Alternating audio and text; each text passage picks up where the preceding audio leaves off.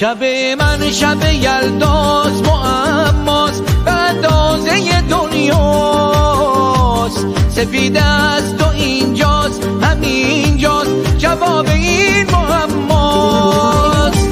چه باشم چه نباشم تو مهتابی دنیا، نفس از تو میگیرم همیشه با تو تنها. چه باشم چه نباشم تو مهتابی دنیا، نفس از تو میگیرم از این همیشه یلدا. کی گفته کی گفته توی چشمات شب یلداست، توی چشمای تو تمام شب هاست. چه شاد ایوون مهتابی دنیاست، تو مهتابی دنیا چه خبر هاست.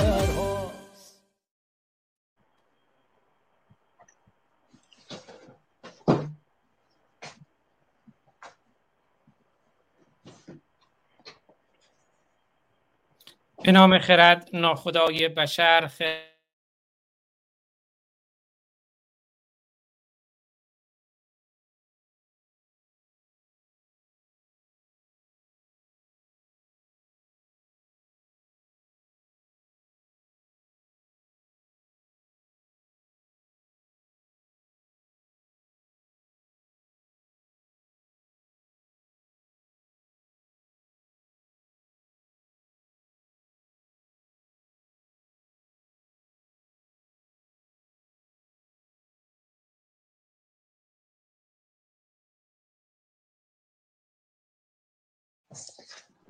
به نام خرد ناخدای بشر، خرد رهگشای تو در خیر و شر. خرد ناخداوند هر با خداست، خرد هم خداوند و هم ناخداست. درود بر شما خردمندان، یاران، عزیزان، گرامیان و همراهان.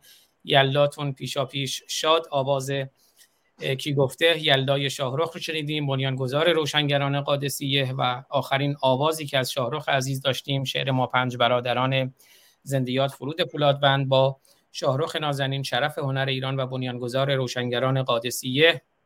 امروز در خدمتون هستیم در برنامه روشنگران قادسیه و مهمان عزیزی هم داریم، آقای دکتر اللهیار کنگرلو، و در خدمت آقای دکتر ایجادی هستیم و میخوایم یه گفتگوی داشته باشیم در مورد سخنانی که اخیراً آقای دکتر رضا تقی‌زاده و همینجور توی چند ماه اخیر آقای امیر طاهری داشتن.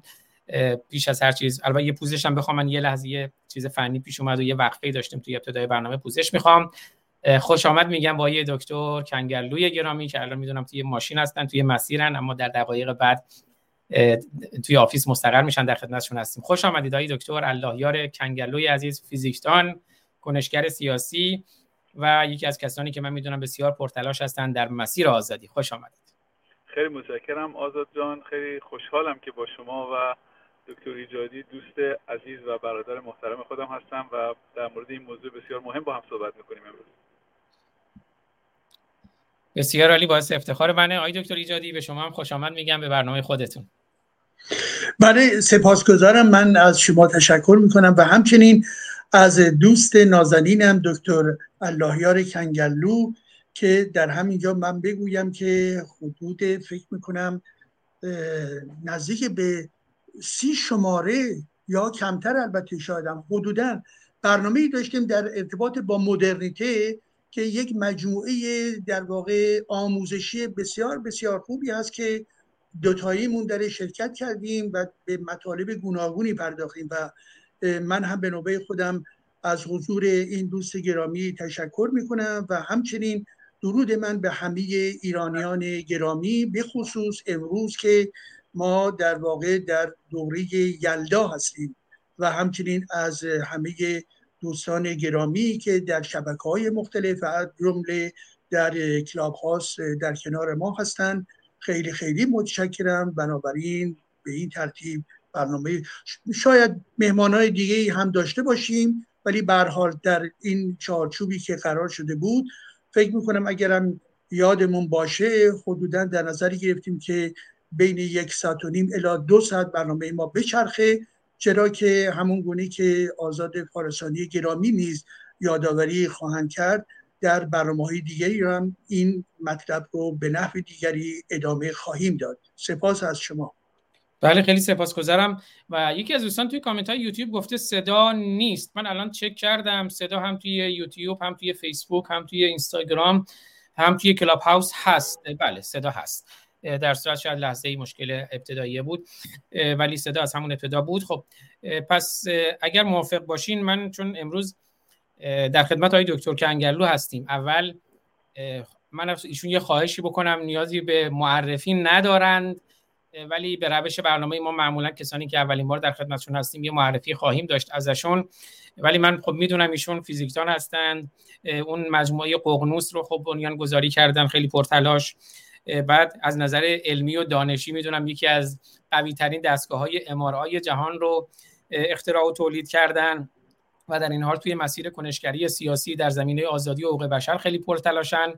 ولی من میخوام از خود ایشون بخوام یه معرفی از خودشون بکنن. میدونم از خود افراد حرف زدن شاید یه مقداری سخت باشه، اما هیچ کسی هم بهتر از خود ما نمیتونیم خودمون رو معرفی کنیم، بنابراین یه معرفی داشته باشن از خودشون قبل از اینکه وارد محتوای برنامه بشیم.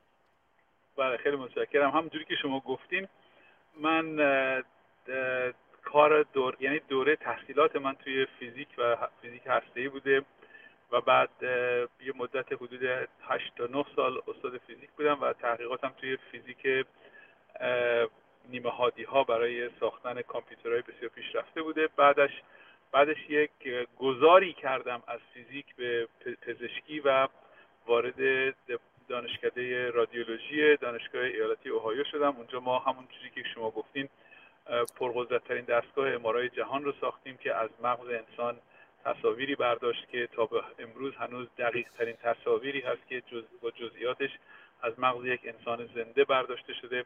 و بعد ما این تکنولوژی رو استفاده کردیم برای اینی که نه تنها از مغز انسان عکس برداری کنیم بلکه از ذهن انسان هم عکس برداری کنیم، برای اینکه میونه تمام بیماری هایی که بشر میگیره هر بیماری مختص یک قسمتی از بدنه و تمام، مثلا قلب شما اگر بیمار باشه دکتر قلب شما میتونه از قلب شما عکس بگیره، زانوی شما، دست شما، پای شما، ولی از ذهن انسان ما تا چند وقت پیش نمیتونستیم عکس بگیریم. به همین خاطر بیماری های روانی واقعا از مزیت این تصویربرداری که ما در صد سال گذشته پزشکی تونسته ازش بهره برداری کنه برخوردار نبودیم. حالا ما از ذهن انسان عکس برداری میکنیم و در مقایسه بین تصویر ذهن انسان عادی و انسانی که بیماری روانی داره میتونیم اون نقاطی از مغز که کار خودشون انجام نمیدن رو شناسایی کنیم به دقت، به دقتی مثلا قسمت‌های از مغز رو به اندازه یک ماش، به اندازه یک نخود، به اندازه یک حبه انگور، بعد اونا رو ما با با تحریک‌های مغناطیسی بسیار دقیق میتونیم بیماری ها رو علاج بکنیم. و من امیدوارم که در آینده حتی ما بتونیم به, به چیزهایی که بیماری امروز تلقی نمیشن ولی یه خصلت‌های کمبودهای انسانی تلقی میشن به اونا هم بپردازیم، مثل حسادت، مثل عصبانیت، مثل ناامیدی و و حتی یه روزی هم به اعتقاد به مذهب در ذهن انسان پیدا کنیم. خیلی سپاسگزارم از شما دکتر کنگرلوی گرامی. آقای دکتر ایجادی رو هم که خب هم توی وبسایت هم همیشه ما در خدمتشون بودیم، اما من میخوام یه معرفی هم داشته باشم از دو عزیز دیگه‌ای که امروز میخوایم بهشون بپردازیم بعد وارد محتوا بشیم. یکی آقای امیر طاهری گرامی، ایشون هم نیاز به معرفی ندارن ولی برای اینکه تو این حافظه این برنامه باشه از خود ویکی‌پدیا استفاده میکنم. امیر طاهری زاده نوزده خرداد هزار و سیصد و بیست و یک در اهواز، روزنامه‌نگار، تحلیلگر سیاسی و نویسنده ایرانی ساکن بریتانیا است. وی پیش از انقلاب پنجاه و هفت و در دوران وزارت خارجه اردشیر زاهدی خبرنگار دیپلماتیک روزنامه کیهان بود. طاهری در سال هزار و سیصد و پنجاه و یک در سن سی سالگی به عنوان سردبیر روزنامه کیهان منصوب شد و تا زمستان هزار و سیصد و پنجاه و شش در این جایگاه فعالیت نمود. وی پس از انقلاب هزار و سیصد و پنجاه و هفت به لندن مهاجرت کرد و تاکنون با خبرگزاری‌هایی چون ساندی تایمز، واشنگتن پست، شرق الاوسط، رال تریبیون بین‌المللی، فاینانشیال تایمز همکاری داشته است. او در حال حاضر رئیس هیئت مدیره مؤسسه گیتستون در اروپا است. یه معرفی کوتاهی هم داشته باشیم از آقای دکتر رضا تقی‌زاده که ایشون رو هم دوستان بیشتر باهاشون آشنا بشن یا حداقل توی حافظه این برنامه داشته باشیم. دکتر رضا تقی‌زاده محمد رضا تقی‌زاده تحلیلگر سیاسی و دانشگاهی ایرانی مقیم اسکاتلند است. تقی‌زاده در سال هزار و نهصد و نود و سه پی اچ دی علوم سیاسی را از دانشگاه گلاسکو دریافت کرد و سابقا در این دانشگاه استاد علوم سیاسی بوده است. حوزه تخصصی او ایران و خاورمیانه است. تقی‌زاده به عنوان مفسر سیاسی در رسانه‌های گوناگون بین‌المللی از جمله رادیو فردا، العربیه و ایران اینترنشنال حضور یافته است. تقی‌زاده عضو شورای کارشناسان خبرگزاری ترند است. اگر درست بخونم، تقی‌زاده در زمان انقلاب هزار و سیصد و پنجاه و هفت بیست و نه ساله و مدیر کل دفتر مخصوص شهبانو فرح پهلوی در ایران بود. گفتم این معرفی رو داشته باشیم. و خب علتی که این برنامه رو داریم، خب یه سری عرض کردم مواضع این دو عزیز بود در چند روز اخیر و در ماه‌های اخیر که حالا بهش میپردازیم. به طور ویژه یه توییتی از آقای تقی‌زاده که اخیر اخیرترین مطلب هست که اجازه بدید من این توییت رو توی تصویر بیارم که دوستان ببینن. این توییتی که در تصویر می‌بینید، آقای رضا تقی‌زاده سه روز پیش توییت زدن به دنبال دموکراسی غربی نیستیم و آزادی را در اغتشاش‌های خیابانی، جدایی‌های قومی، تبلیغ کمونیسم و ترویج اسلام سیاسی نمی‌بینیم. بعد از امنیت، اولویت نخست آزادی از فقر است و تأمین رفاه و مشارکت برای همه. و خب تصویری هم که می‌بینید زیر این توییت زده که یه تصویری است که در واقع مبنایی در آزادی نداره و مبنایی فقط اقتصادی داره. و توی این تصویرم یک چند نفر هستن که یک چنگالی به دست گرفتن و زیر اونم نوشته Little food, much poverty. غذای کم و فقر بیشتر. یک بار دیگه توییت رو میخونم. به دنبال دموکراسی غربی نیستیم و آزادی را در اغتشاش‌های خیابانی، جدایی‌های قومی، تبلیغ کمونیسم و ترویج اسلام سیاسی نمی‌بینیم. بعد از امنیت، اولویت نخست آزادی از فقر است و تأمین رفاه با مشارکت مردم برای همه. و همینطور آقای دکتر ببخشید آقای امیر طاهری سه تا نوشتار توی چند ماه اخیر داشتن که سه تا عنوانش رو میخونم. یکیشو گذاشته بودن ایران و سونامی کلیشه های مبتذل، سکولاریسم بحث فردا و نیازهای امروز و کلیشه های مبتذل ایدئولو، ایدئولوگ پاسخ میدهد، که من یک بخشی از یکی از اون نوشتارها رو هم اجازه بدیم که بخونم که توی ایندیپندنت فارسی منتشر شده. ببخشید من میخوام جغرافیای بحث رو ترسیم کنم و بعد در خدمتتون باشیم. این یکی از اون نوشتارهایی که عرض کردم، ایران و سونامی کلیشه‌های مبتذل، که به صورت هم ویدئو در یوتیوب و خود وبسایت ایندیپندنت فارسی منتشر شده و هم به صورت متن. مقدمه اولش رو میخونم. در حالی که جنبش آزادی خواهی ایرانیان نفس نفس تازه میکند تا مرحله بعدی نبرد را آغاز کند، شاید لازم باشد که ضرورت پاکسازی گفتمان سیاسیمان را از مبتذلات گمراه کننده یادآور بشویم. نگاهی با آنچه در فضای مجازی و نشست‌های منشور نویسی در ایالات متحده می‌گذرد، شماری روزافزون از کلیشه‌های مبتذل را در برابر ما قرار می‌دهد. از نظر ایشون این کلیشه‌های مبتذل عبارتند از دموکراسی، اتنیک، لایک، سکولاریسم، پلورالیست و, و, و از همه فراوانتر فدرالیسم. حالا تناسبی هم بین اینها وجود نداره، نه به لحاظ محتوایی نه به لحاظ شکلی. مثلا میگن دموکراسی، بعد اتنیک، بعد لایک نه لایسیته، بعد سکولاریسم، بعد پلورالیست نه پلورالیسم و از همه فراوانتر گفتن فدرالیسم، که خب توی دو نوشتار بعدیشون به فدرالیسم و دموکراسی پرداختن و توی یکی از نوشتارها هم به سکولاریسم پرداختن. من میخوام برای حالا قبل از اینکه وارد اون محتوا بشیم یه ویدئوی کوتاه از آقای امیر طاهری ببینیم که یه شمای کلی از دیدگاهشون رو مطرح میکنن. کنن چاخان میگن فلان و اصلا سیاستمدارا حقوق بازن میدن، ولی متاسفانه این بدن در نتیجه آسیب پذیر بود در مقابل میکروبایی که اون موقع در سراسر جهان منتشر بود. مارکسیست لنینیسم، نمیدونم لیبرالیسم، دموکراسی، حقوق بشر، تمام این چرت و پرتایی که همین میگفتن. این مسئله نمیدونم سکولاریسم و فلان اینا که مطرح شده، ببینید من شخصا موافق مطرح کردن این چیزا نیستم، برای اینکه سکولاریسم یا لایسیته برای مردم ایران لغات ناشناسی هستند، به تاریخ ما مربوط نیستند.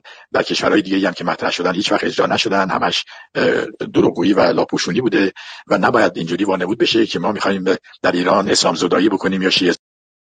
بله، اینم خب برگرفته از یکی از گفتگوهای ایشون بود و در یکی از برنامه‌های تلویزیونی و همینجور در یکی از اتاقای کلاب هاوس. این رو هم عرض کنم، هم از طریق خود من، هم از طریق آقای دکتر ایجادی خیلی تلاش کردیم، هم آقای رضا تقی‌زاده رو، فکر کنم آقای کنگرلو هم همین زحمت رو کشیدن، هم آقای دکتر تقی‌زاده رو و هم آقای امیر طاهری رو دعوت کنیم تو این برنامه باشن، امکانش رو نداشتن. اما این برنامه‌ها رو ما سعی می‌کنیم، چون سه تا ویدئوی تقریبا پانزده دقیقه‌ای هست این نوشتارا، بنابراین توی امروز نمیتونیم به هر سه تا بپردازیم، بنابراین ما نگاه رو، دیدگاه رو مطرح می‌کنیم. اما خود آقای دکتر تقی‌زاده و آقای امیر طاهری اگر صلاح بدونن اینجا حضور داشته باشن، ما حتما در خدمتشون خواهیم بود با کمال افتخار و احترام.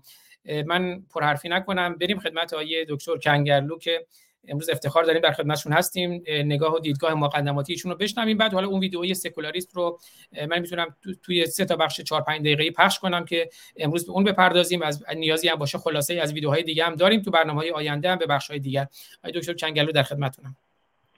خیلی متشکرم. بله، من به سخنان هم دکتر تقی‌زاده و هم جناب طاهری هم گوش کردم و هم مقالاتشون رو خوندم.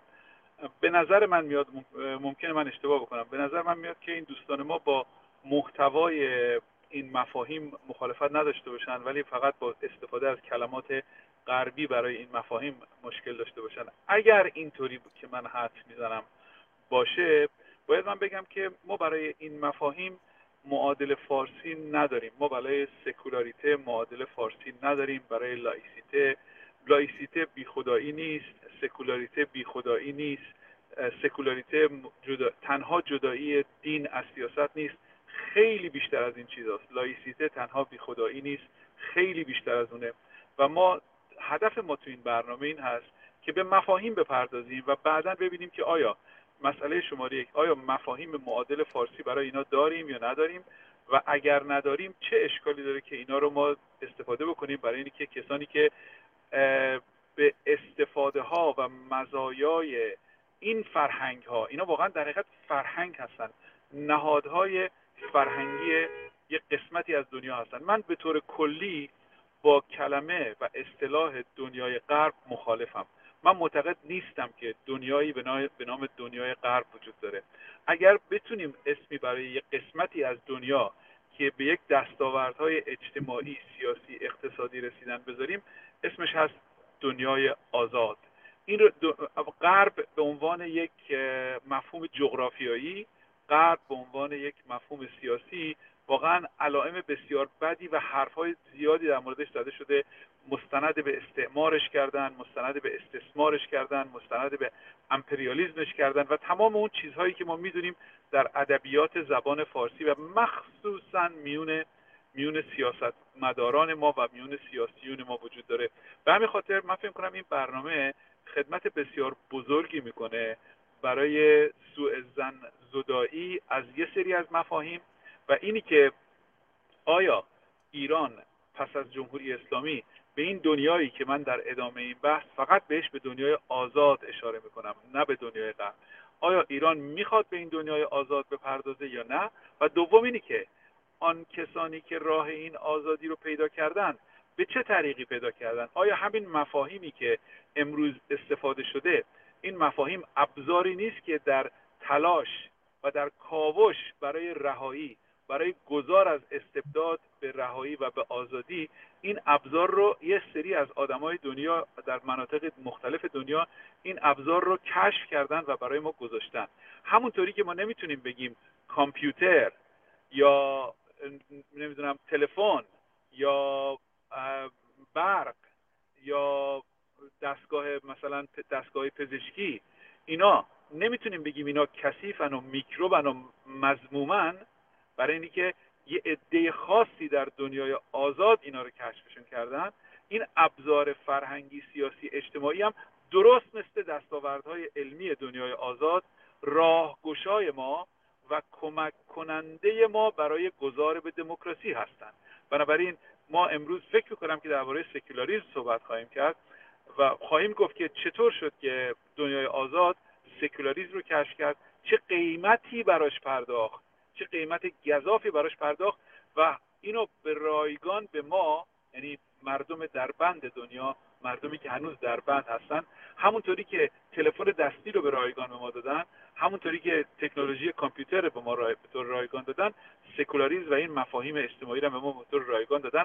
و ما نه تنها نباید واقعا به اونا نقدی داشته باشیم، بلکه باید شکرگزار این مفاهیمی باشیم که دیگران در اختیار ما گذاشتن. حالا من منتظر میشم که به گفتار دکتر ایجادی هم گوش کنیم و بعد من ادامه بدم. بله خیلی سپاسگزارم. فکر کنم به نکته خوبی اشاره کردین، این که دستاوردهای بشری دستاوردهای بشری هستند و غربی و شرقی نداره. همون مسئله‌ای که ما متاسفانه همیشه باهاش مواجه بودیم که دستاوردهای بشری رو میان غربی و شرقی میکنن، وگرنه این موبایلی که دست منه کار من رو ساده میکنه، کار من رو راه میندازه، دیگه فرقی نمیکنه غربی و شرقی، دستاورد بشری برای زندگی بهتر بشر. پس بریم مستقیم خدمت آقای دکتر ایجادی نازنین.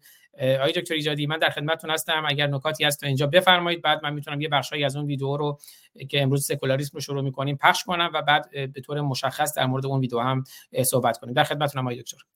بله ببینید، نکته اولی که من میخواستم بهش اشاره بکنم، برای اینکه شنیدم که در ارتباط با موضوع ما گفته شد که امروز روزگاری است که ما بسیار مسائل مهمی داریم مانند فقر در ایران، مسئله استبداد در ایران و و غیره. بنابراین بحثی که ما داریم مطرح می‌کنیم در ارتباط با مسئله سکولاریسم و لایسیته چه اهمیتی داره. من این نگاه رو بسیار بسیار دارای انتقاد می‌بینم، یعنی بهش انتقاد وارد می‌سازم، به خاطر اینکه ببینید جامعه ایران یک جامعه پیچیده است و یک جامعه هستش که انواع و اقسام ابعاد گوناگون دارد. این ابعاد نمیتوانید شما بگویید که فقط مطلب به قدرت سیاسی برمیگرده، در ضمن مسائل جامعه شناسی است، مسائل روانی است، مسائل مربوط به از موضوعتون که منطقه است، در ارتباط خود جامعه اقتصاد هست، در ارتباط با خود جامعه مسئله وجود مذهب هست و از جمله مسائل اساسی که در جامعه ما مطرح هستش، بله اموری مانند دموکراسی، مانند لایسیته و مانند سکولاریسم هست. حال چگونه برخی انسان ها میخواهند به مسائل بگویند که به این ترتیب فقط باید به فرض راجب فقر صحبت کرد، راجع به مباحثی که مسائل بنیادی برای کشور ما هستند صحبت نباید کرد. من این تشخیص رو کاملا در واقع اشتباه می‌بینم، نوعی در واقع جدا کردن یک بخشی از واقعیت جامعه از کل جامعه می‌بینم، به خاطری و به, به علاوه این هستش که ما برای کل جامعه نباید خط تعیین بکنیم، نباید بگیم که فلان مطلب مطلب اساسی است، زیرا ما در ردیف سیاستمداران، روشنفکران و در واقع اندیشگرانی هستیم که بر اساس تشخیصی که میدیم میخواهیم در مورد این یا آن موضوع صحبت بکنیم. پس بنابراین باید اون افرادی که به نوع به اصطلاح موضوع میخوان بپردازن و برای ما میخوان در واقع خط بگذارند و خط تعیین میکنن، خواهش من از این هستش که این کار رو نکنید، نادرست هست، زیرا انواع اقسام اندیشه ها وجود داره، نگاه های گوناگون وجود داره و جامعه خیلی پیچیده است. شمایی که به فقر به فرض میپردازید، من هم پرداختم، در کتاب های خودم نوشتم. شمایی که به مسائل زندانی سیاسی میپردازید، من هم به این علاقه‌مند هستم، به عنوان یک موزه و بهش پرداختم. و بنابراین آنچه که مربوط به بحث امروز هم هست در ارتباط با سکولاریسم و لایسیته، این هم یکی از مسائل پایه‌ای هست. پس بنابراین اولویت گذاری رو بر اساس ذهنیت خودتون در نظر نگیرید، بگذارید که این فضای باز و اندیشه های متفاوت بتوانند نظریات خود رو بیان بکنند. این نکته اول. نکته دوم در ارتباط با این بحث و نظریاتی که جناب آقای طاهری و همچنین آقای تقی‌زاده مطرح کردن، همون گونه که دوست گرامی مطرح کردن، ببینید یک زمانی از بحث بر سر به اصطلاح واژه هست. واژه به این معنا که بگیم که یک بحث جامعه زبان شناسی هستش و بحث زبان شناسی در از جمله در ارتباط این هستش که ما در مورد واژه‌هایی که دارای برابرهای مستقیم در جامعه خودمون نیستن چه کار بکنیم. خب این که چه کار بکنیم، میتوانیم بگوییم که به فرض باید واژه سازی بکنیم، باید برابر سازی بکنیم. خب این یک مبحث خیلی مهم و از نظر زبانشناسی بسیار به اصطلاح قابل پسند هستند. ولی کن یک زمانی هستش که نوع برخورد به این واژه ها، به این مفهوم، دیگر اون جنبه و معیار زبانشناسی نیست که به فرض دموکراسی معادلش در برابر در زبان فارسی رو ما نداریم، پس بنابراین تبدیل می شود گفت که اینها چرندیاته یا اینها در واقع به اصطلاح ارزم حضورتون که واژه‌ای بله چرت و پرت کلیشه‌ای بله چرت و پرت است و بنابراین برخوردهای بسیار ناشایستی نسبت به اونها صورت بگیرد. ببینید ما در اندیشه، در زمینه اندیشه داریم صحبت می‌کنیم، در زمینه گفتار داریم صحبت می‌کنیم.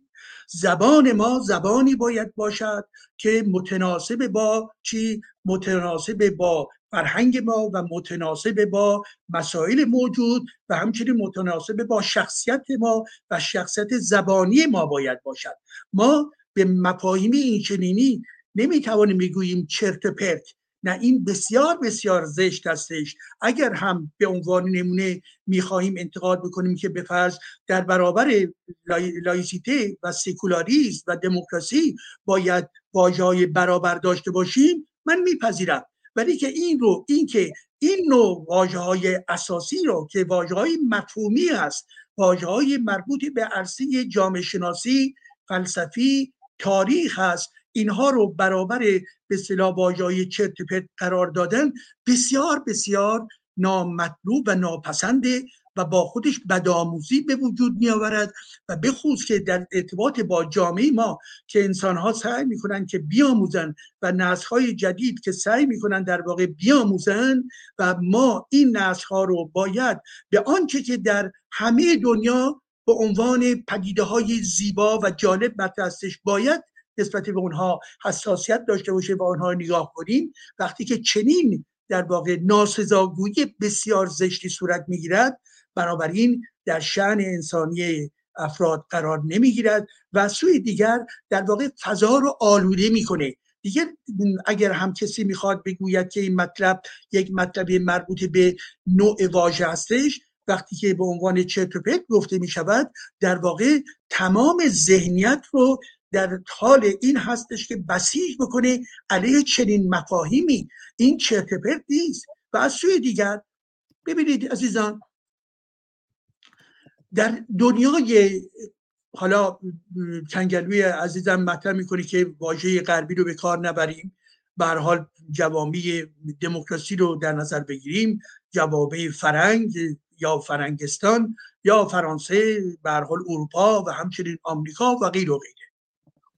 همون گونه که در طول تاریخ بشریت تمدن‌های گوناگون برای ملت خودشون و برای ملت‌های دیگر دستاوردهایی داشتن، به این ترتیب که شما در نظر بگیرید مثلا زرتشت و ایده‌های زرتشت به نحوی می‌آید در دل جامعه دموکراسی و در دل فلسفه و به نحوی در واقع نیچه از او الهام میگیرد یا از این مورد در واقع بهره‌وری میکند. خب این بیان چیست؟ بیان این هستش که اینجا هم صداها و یا مفاهیمی که در جاهای دیگر موجود هست رو بهش توجه میکنن و میخوام برن و ازش استفاده میکنن. در ارتباط با جهانی که ما درش داریم زندگی میکنیم، مفهوم دموکراسی، خود مفهوم دموکراسی مگر از درون خود اروپای این اروپای امروز است؟ به هر حال برمیگردد به دوران در واقع یونان، یونان گذشته، آتن، که اون زمان به هر حال جدا بود به نوعی. درسته که در درون جغرافیای اروپا هستند، ولی این جغرافیای اروپا در ضمن ساخته و و در واقع تناسب یافته‌ای هستش نسبت به درکایی که وجود داشته، ولی به هر حال مطابق با جهان اروپای غربی که ما امروز ازش صحبت میکنیم به اون ترتیب در گذشته نبوده. ولی که آمد و این تبدیلش به یکی از بحث‌های کلان و تبدیل شد به این که در درون فرهنگ و تمدنی که در در واقع کشورهای گوناگون دموکراسی وجود دارد، در مورد دموکراسی صحبت شد و در جهان در مورد دموکراسی صحبت شد، هرچند که نسبت به مفهوم دموکراسی در طول تاریخ و متناسب با جوامع مختلف همیشه و همیشه درک‌های متفاوتی وجود داشته و خواهد داشت. کسی که بگوید که یک تعریف نسبت به امر دموکراسی وجود دارد، این کار کاملا نادرست هستش. پس بنابراین این سیالیت فکر رو ما در نظر میگیریم، ولی که مفاهیمی که داریم به کار میبریم ما رو میخواد نزدیک بکنه به پراتیک ها و رفتارهای اجتماعی که بهترین پیشنهادها رو برای زندگی انسانها دارن پیشنهاد میکنن و از جمله در رژیم‌های دموکراسی رژیم‌هایی هستش که در این مسیر قرار میگیرن. پس بنابراین آنچه که در جهان دموکراسی هم وجود داره، از دموکراسی باشه، آزادی باشه. خب مفهوم آزادی اینجا لیبرته، به فرض در فرانسه لیبرته میگن، ما بهش میگیم آزادی. چه بسا باز هم در این زمینه هم چه تفاوت‌هایی باید میتوان گیر بیاد و به هر حال این وجود زبان‌های مختلف، وجود جغرافیای مختلف در ضمن تفاوت‌ها را به وجود بیاورد. اینو ما سعی بکنیم که بفهمیم، باید سعی بکنیم که این واژه‌ها رو در واقع تبدیل بکنیم به دانش، تبدیل بکنیم به مفاهیم مشترکی که ما رو بیشتر و بیشتر نزدیک بکنه.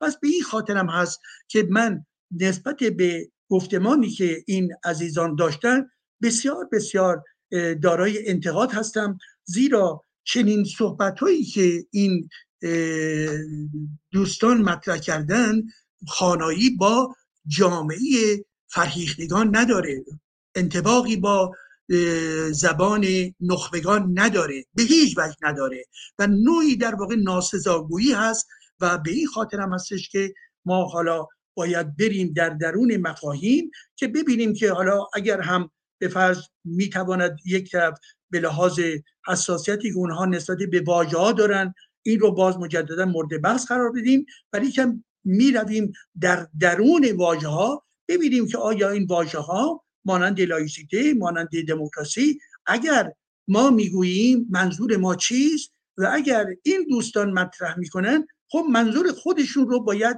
مشخصا بگوین که برای ایران در این زمینه‌ها چه پیشنهادهای مشخصی دارن و اون زمینه‌ها و پیشنهادهای معینی که محصول این گفتمان ما میتواند باشد آیا واقعا ما در تناقض هستیم، در تضاد هستیم، یا میتوانیم زمینه‌های نزدیکی رو بین خودمون گیر بیاریم. سپاس. بله خیلی سپاسگزارم. حالا میدونم که تای کنگرلوی گرامی هم توی دفترشون مستقر بشن، در خدمتشون باشیم. من یه اشاره‌ای بکنم تا آقای کنگرلو هم به جمع ما اضافه بشن. ایشون هم اشاره کردن، آقای دکتر کنگرلو، که شاید با ایشون با واژه آقای امیر طاهری، آقای دکتر تقی‌زاده با واژه دموکراسی یا سکولاریسم مشکل دارن. من فکر می‌کنم فراتر از اونه، توی خود صحبت‌ها هم مشخصه، اما با توجه به صحبت‌های اون توییت آقای تقی‌زاده که ابتدا خوندم یه جمله از آلبرت کامو بخونم، چون ایشون گفت که ما به دنبال دموکراسی غربی نیستیم و بعدم میگه تمرکزمون باید روی فقر و اقتصاد باشه. یه جمله آلبرت کامو داره که فکر می‌کنم جمله بسیار اندیشه برانگیزیه. آلبرت کامو میگه آزادی همزمان با عدالت انتخاب می‌شود و حقیقت این است که نمی‌توانیم یکی را بدون دیگری انتخاب کنیم. اگر کسی نان شما را ببرد آزادی شما را نیز گرفته است، اما اگر آزادی شما را بگیرد یقین داشته باشید که نانتان نیز در خطر است، زیرا از آن پس نانتان وابسته به هوس و دلخواه ارباب خواهد بود نه به تلاش خودتان. در سراسر جهان تا جایی که آزادی عقب بنشیند فقر نیز افزایش پیدا می کند.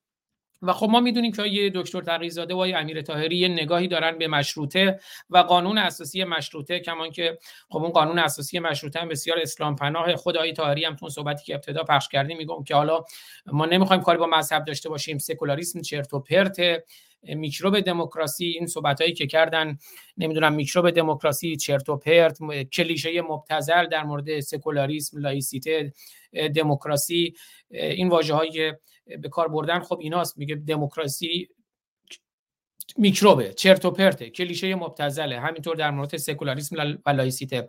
بنابراین فراتر از اونه، فراتر از واژه است. و عرض کردم به خاطر اینکه یک نگاهی دارن به پادشاهی و حکومت پهلوی و قانون اساسی مشروطه، بنابراین مشکلشون با محتوای دموکراسی غربیه. و حالا چرچیل یه جمله داره میگه دموکراسی بدترین رژیم هاست ولی بهتر از آن رژیمی را سراغ نداریم. ولی من فکر میکنم که نگاه آقای امیر طاهری یا آقای دکتر تقی‌زاده اینه که دموکراسی بدترین رژیم هاست اما بهتر از آن سراغ داریم و بهتر از اونم از نظر اینها پادشاهی مشروطه است یا همون پادشاهی ایرانیه.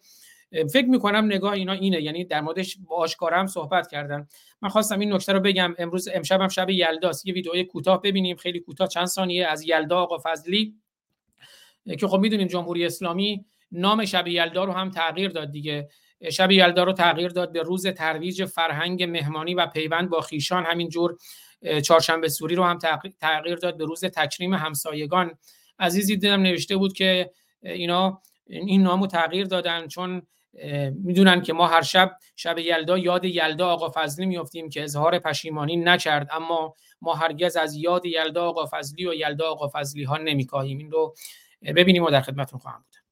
که یلدا امسال که یلدا نداریم، تو شادیا جا نداریم، یلدا رو هم گرفتن از ما. یلدا یلدا یلدا جوونمونا کشتن و خون کردن آسمونمونو. یلدا یلدا یلدا. بله، یادش زنده و گرامی. خوشحالم که آقای دکتر کنگرلو به جمع ما اضافه شدند. آقای کنگرلو فکر کنم یه چند ثانیه یا شاید چند دقیقه هم، ببخشید من متوجه نشدم که شما توی استودیو هستیم، پوزش میخوام. نمیدونم صحبت‌های من رو متوجه شدین یا نه. عرض کردم به نظر میاد که آقای تقی‌زاده و آقای طاهری گرامی بیشتر از واژه مسئله دارن، با محتوای دموکراسی و سکولاریسم و لایسیته مسئله دارن. در خدمتتون هستم. اگر تا اینجا نکته‌ای هست که بعد من میتونم بخشایی از ویدئوی در مورد سکولاریسم رو پخش کنیم که در واقع گفتار نوشتار آیه امیر طاهری است در وبسایت ایندیپندنت فارسی و به اون به لحاظ محتوایی بپردازیم. در خدمتتون آقای کنگرلو. بله، من همونطوری که در قسمت اول حرفم گفتم، لایسیته و سکولاریزم مفاهیمی نیستن که به خاطر اسمشون بتونیم با فقط زدن برچسب غربی بودن از اونها بخوایم انتقاد بکنیم یا از اونها بگذریم یا از مواهبی که اونها دارن و قیمتی که دنیای آزاد برای به دست آوردن این مفاهیم پرداخته بتونیم به راحتی بگذریم. در حقیقت الان در دنیا دو تا مدل برای رهایی وجود داره. دو تا مدل. اگر رهایی رو در توانمند کردن انسان تعریف بکنیم، اون وقت این توانمند کردن انسان وجوه مختلفی داره. میتونیم انسان رو از نظر اقتصادی توانمند کنیم که به مسئله تولید ثروت برمیگرده. اون یه قسمت از بحث ما حتما خواهد بود.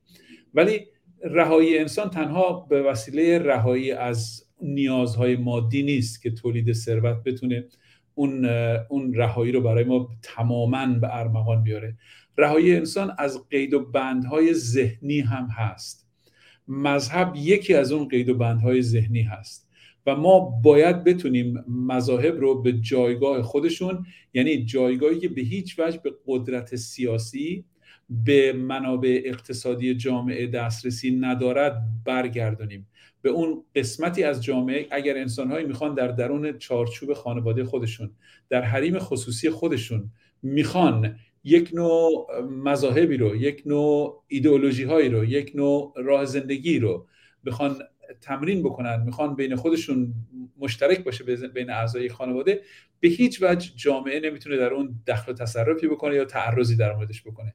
ولی به محض اینی که این مفاهیم از چارچوب خانواده به بیرون آورده شد و اگر خواست که منابع اجتماعی و اقتصادی جامعه رو و منابع انسانی، مهمتر از همه منابع انسانی جامعه رو استفاده بکنه برای اشاعه اون مفاهیم، اون وقت دنیای سکولاریسم، دنیای سکولاریته، دنیایی هست که توجیه میکنه که چرا ما باید در مقابل یک همچین تلاشی، تلاش برای اشاعه مذهب، تلاش برای استفاده از منابع عمومی برای تبلیغ و انتشار افکار مذهبی یا حتی یا هر ایدئولوژی، ایدئولوژی‌های غیر مذهبی مثل مارکسیسم، لنینیسم هم بپرسیم. حتی برای ایدئولوژی لیبرال دموکراسی اگر بخوایم فقط تبلیغ بکنیم که برای یک ایدئولوژی خاصی، این میتونه برای جامعه مضر باشه و ما بهش خواهیم پرداختیم چرا تبلیغ برای یک تفکر خاصی مضره و چرا اون نوع جامعه ایدئالی که ما داریم دربارش صحبت میکنیم، اون چیزی که من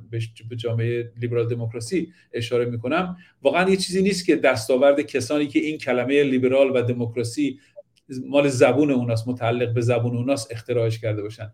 اینا مفاهیمی هست که از درون تجربه بشری بیرون اومده.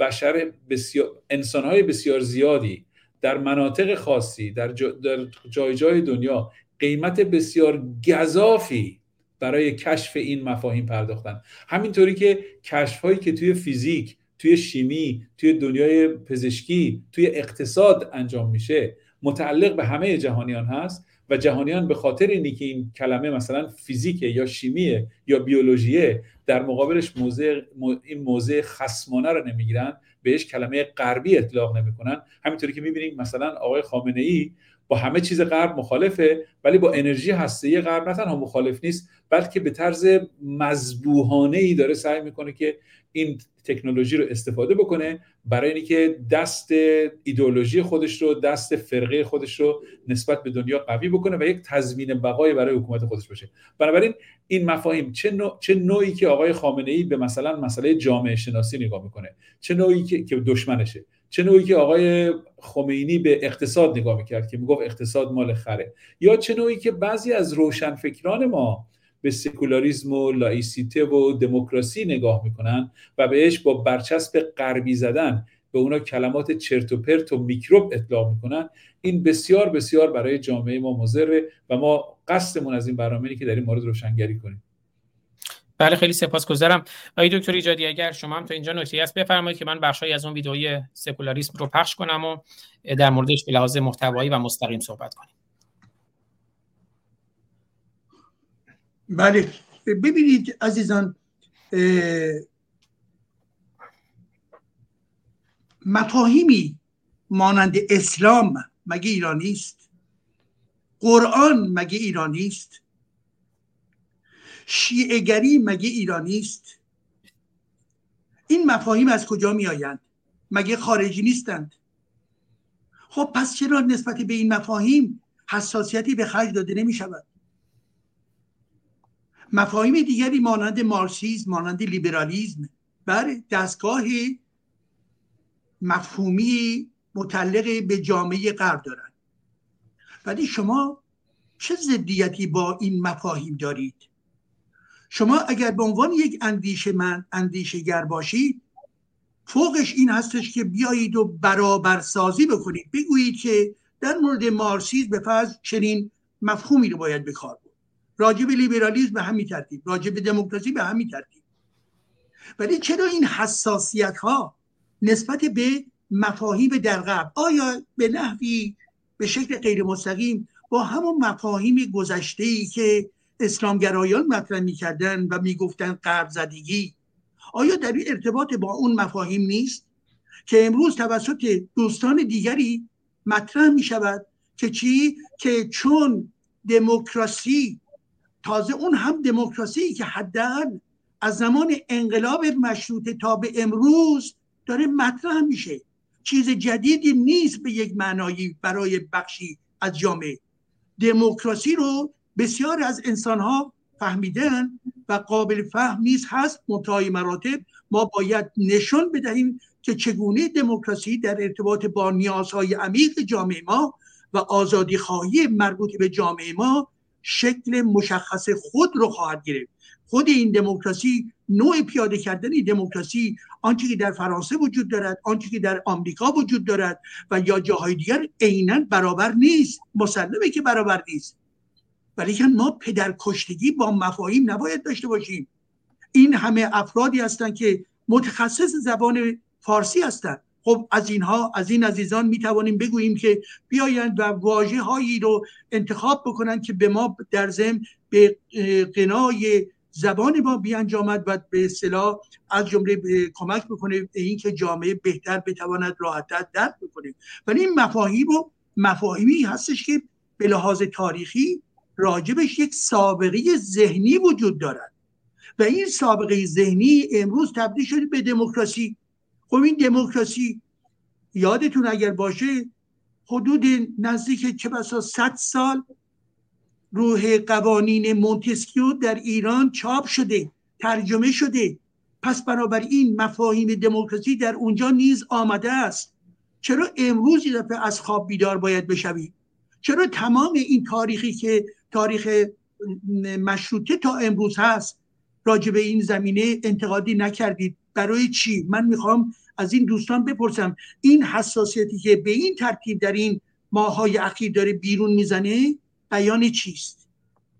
یک. دو این که اگر هم شما در ارتباط، من داشتم دقت میکردم مفاهیمی رو که به عنوان نمونه آقای امیر طاهری در اون به سلام مقاله خودش که در ایندیپندانت منتشر شده بود تحت عنوان فرانسه پلیس پوشاک چالش اسلامی سیاسی، یه همچین عنوانی داره و ایشون مطرح میکنن که نیازی به سکولاریسم و لایسیته نیست، ما میخوایم یک نظام مشروطه داشته باشیم و بنابراین میگوید که این برچسب ها برچسب های کاملا به اصطلاح ناآشنا برای جامعه ما هستش و ما را به انحراف میکشاند و غیر و غیره. خب در همین زمینه اگر شما به فرض معتقد به نظام مشروطه هستی، این نظام مشروطه در ارتباط با مذهب چه باید بکنه؟ این نظام مشروطه در ارتباط با وجود دین در درون قدرت سیاسی چه باید بکنن؟ آیا باید این تصحیح بشود یا نه؟ بس در اینجا بین من و ایشون راجب فرم حکومتی نیست که آیا سلطنت باشد یا جمهوری باشد. این پدیده ای هستش که بعدها پس از سرنگونی جمهوری اسلامی باید مورد بحث و چالش و مورد به هر حال انتقاد قرار بگیرد. ولی امروز بحث من و این دوستان روی مفاهیم اساسی هستش. ما از کجا به کجا می‌خواهیم برویم؟ از درون یک رژیم دینی استبدادی می‌خواهیم خارج بشویم و به سوی در واقع یک رژیم متکی بر دموکراسی و آزادی و امر شهروندی برویم. خب به این ترتیب هستش که شما هم اگر موافق این هستید که به فرض نظام مشروطه مورد توجهتون هست که خیلی هم امر طبیعی میتواند باشد، این قابل فهم هستش، ولی تناقضی که وجود داره این هستش که به ظاهر این مفهوم نظام مشروطه رو با امر دین میخواهید یه به اصطلاح امتزاج به وجود بیارید. ممکنه بگویید که نه نه همچین قصدی نیست. خب بنابراین اگر چنین قصدی نیست، تمام تلاشی که در ارتباط با دموکراسی، تمام تلاشی که در ارتباط با سکولاریسم هست چیست؟ این که بتوانیم زمینه بهتری رو برای قدرت مردم در واقع فراهم بیاریم، یعنی این که زمینه کار فرهنگی صورت بگیره، روی مفاهیم اساسی مورد بحث قرار بگیره و اینها تبدیل بشه به چی؟ به یک فرهنگ جدید. امروز دوستان عزیز، امروز وقتی که میخواییم از حقوق بشر صحبت بکنیم، حقوق بشر، خب واژه‌اش، خب حقوق بشر تازه خب این عربی هستش. خب به یک، آیا اعتراضی داری؟ احتمالا اعتراضی که واسه نداشته باشید. خب حقوق بشر معناش چیست؟ این حقوق بشر آیا در درون بافت فرهنگی جامعه جا افتاده؟ به نظر من نه، هنوز که هنوزه خیلی ما پیشرفت کردیم ولی بسیار بسیار کار زیادی باقی مانده است. پس بنابراین شما چگونه در این زمینه اعتراضی ندارید؟ بنابراین اعتراضی که به این گونه واژه ها به کار می رود، حس من این هست که فقط بحث بر سر یک انتخاب روی واژه نیست که وقتی که گفته می شود چرت و پرت، وقتی که این رو با مفاهیمی مانند میکروب و در واقع برچسب و این گونه مطالب پیوند زده می شود، این بیان یک اختلاف نظر عمیق‌تری می تواند باشد و این اختلاف نظر عمیق‌تر ما را می کشاند به این که در واقع دارای دیدگاه‌های کاملا متفاوتی نسبت به دیگر هستیم. پس بیایید، چرا میگم و این رو چند کلمه دیگر میگویم و پایان میدم در این بخش من در این بخش ببینید، وقتی که من صحبت‌های آقای امیر طاهری رو شنیدم، در یک بار دیگر البته برای بحث امروز در ارتباط با سکولاریسم، البته همون گونه که شما مطرح کردید جناب آزاد فارسانی، به هر حال به این دو گرامی ما پیام دادیم که ایشون شرکت بکنن که به هر حال تا این لحظه موافقتی اعلام نکردن. ولی شما در نظر بگیرید زمانی که نگاه آقای امیر طاهری که ایشون خود فرانسه رو خوب میشناسه، در فرانسه زندگی میکنن اگر اشتباه نکنم، ولی اشتباهاتی که در ارزیابی از لایسیته مطرح میکنن برای من واقعا تعجب انگیز بود. تعجب انگیز به این معنا که به عنوان نمونه خدمت رو عرض میکنم، ایشون میگویند به فرض تمام اختلافی که امروز در فرانسه وجود دارد در ارتباط مسئله لایسیته، لایسیته ختم میشود به این که نوع پوشش چه باید باشد. آقای امیر طاهری گرامی، این بحث شما آنچنان ناقص و آنچنان خلاف واقعیت هستش که واقعا تعجب انگیز هست. بله، یکی از اختلافات در ارتباط با مسئله حجاب در مدرسه و مسئله اون پوششی که بهش میگن عبا در ارتباط باز با مدرسه هستش، ولی تمام ساختاری که در فرانسه وجود داره، یعنی جدا کردن دین به طور عموم و مسئله کاتولیسیسم و مسئله دین مسیحیت و همچنین دین اسلام از نهادهای قدرت، ایشون انگار که این رو متوجه نیستن. وقتی ما میگیم جدایی، یعنی در سیستم قضایی اینجا امر دین مداخله ندارد، در سیستم تصمیم گیری هیئت وزیران امر دین مداخله ندارد، در زمینه برنامه‌ریزی اقتصادی و چالش‌های مهم جامعه در زمینه‌های فرهنگی و آموزشی امر دین مداخله ندارد. چگونه هستش که آقای امیر طاهری این همه تفاوت‌های اساسی را نمی‌بیند؟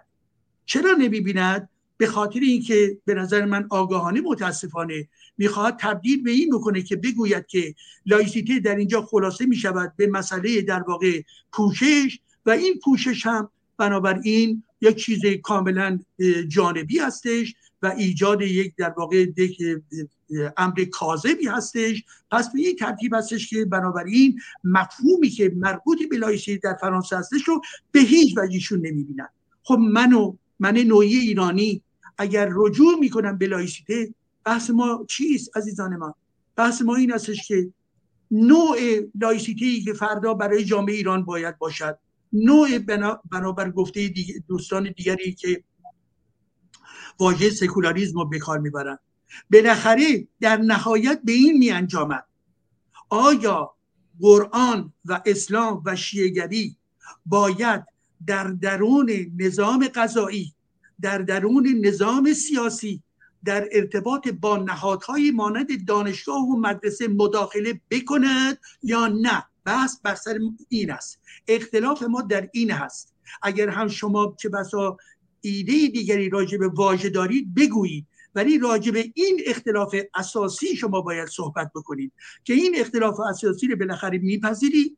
و وقتی که ایشون با این جمله خاتمه میدم، مطرح میکنم که در واقع دارم نگاه میکنم به نکته‌ای رو که ایشون مطرح کرده بودن و این هستش که میگوید که طرح سکولاریسم و لایسیته برای در واقع امر انتخابات و غیر و غیره در واقع مشمئز کننده هست. شما نگاه بکنید چه واژه‌هایی ایشون به کار میبرن.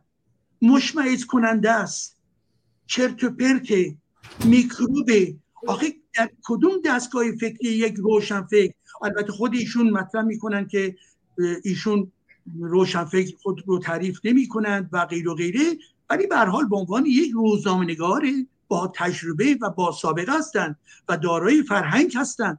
زمانی که به این ترتیب واژه‌هایی مانند مشمئز کننده رو به کار میبرن، این بیان چیز، بیان نوعی ضدیت که بسا با همین مفاهیم باشه. به این خاطر هم هستش که من فکر میکنم که به این دوستان من میگویم که عزیزان، اختلافی که ما چه بسا داشته باشیم راجب اختلاف راجب واژه نیست، بلکه اختلافات ما عمیق‌تر هست راجب مفاهیم. پس بنابراین برای اینکه اندازه گیری بکنیم که واقعا اون اختلاف نظرها چی هست، بیاییم روی سیاست‌هایی که برای ایران باید باشد راجب اونها صحبت بکنیم. یعنی بالاخره جدا کردن اسلام از مجموعه نهادهای قدرت اقتصادی، سیاسی، فرهنگی، حقوقی و نظامی غیر و غیره باید صورت بگیرد یا نباید بگیرد. اگر بگویید بگیرد، شمایی که در واقع طرفدار نظام سلطنتی، نظام پادشاهی هستید، یا کسانی که طرفدار نظام جمهوری هستند، می توانند روی این بحث اساسی با همدیگه نزدیکی داشته باشند.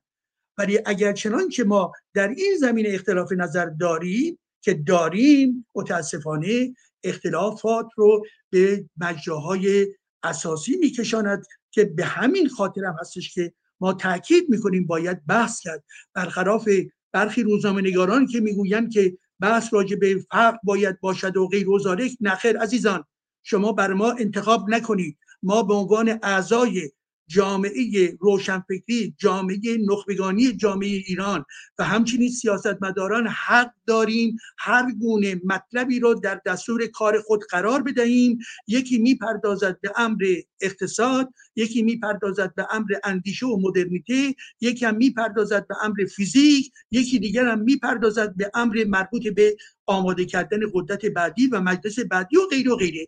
و به این ترتیب هستش که من هم در اینجا صحبت خودم رو دیگر نگه می‌دارم. بله، در تایید صحبت شما، چون فرمودین که دقیقاً از ما میخوان این بحث‌ها رو اصلاً مطرح نکنیم، دقیقاً همینه، اصلاً بحث واژه نیست. همین نوشتاری که شما اشاره فرمودید از آقای امیر طاهری در ایندیپندنت فارسی، حالا من در پایان برنامه‌ام در مورد ایندیپندنت هم یه مقداری صحبت می‌کنم. عنوان نوشتار اینه: فرانسه پلیس پوشاک و چالش اسلام سیاسی. زیر تیتر این نوشتار اینه: طرح مباحثی مانند جدایی دین از دولت یا سیاست برای ایران در مرحله خطیری که الان در آن است میتواند زیانبار باشد. همون برهه حساس کنونی که همیشه جمهوری اسلامی میگه. اینجا هم آقای طاهری می... اصلا بحث واژه هم نیست. ببین خود اصلا اومده فارسیش گذاشته: جدایی دین از دولت یا سیاست. بگین مباحث اصلا طرح نکنید برای ایران در برهه حساس کنونی در مرحله خطیری که الان در آن است میتواند زیانبار باشد. خب این این دیدگاه آقای طاهری در نوشتار خود ایشون و شما هم درست فرمودید خود ایشون در فرانسه هستند.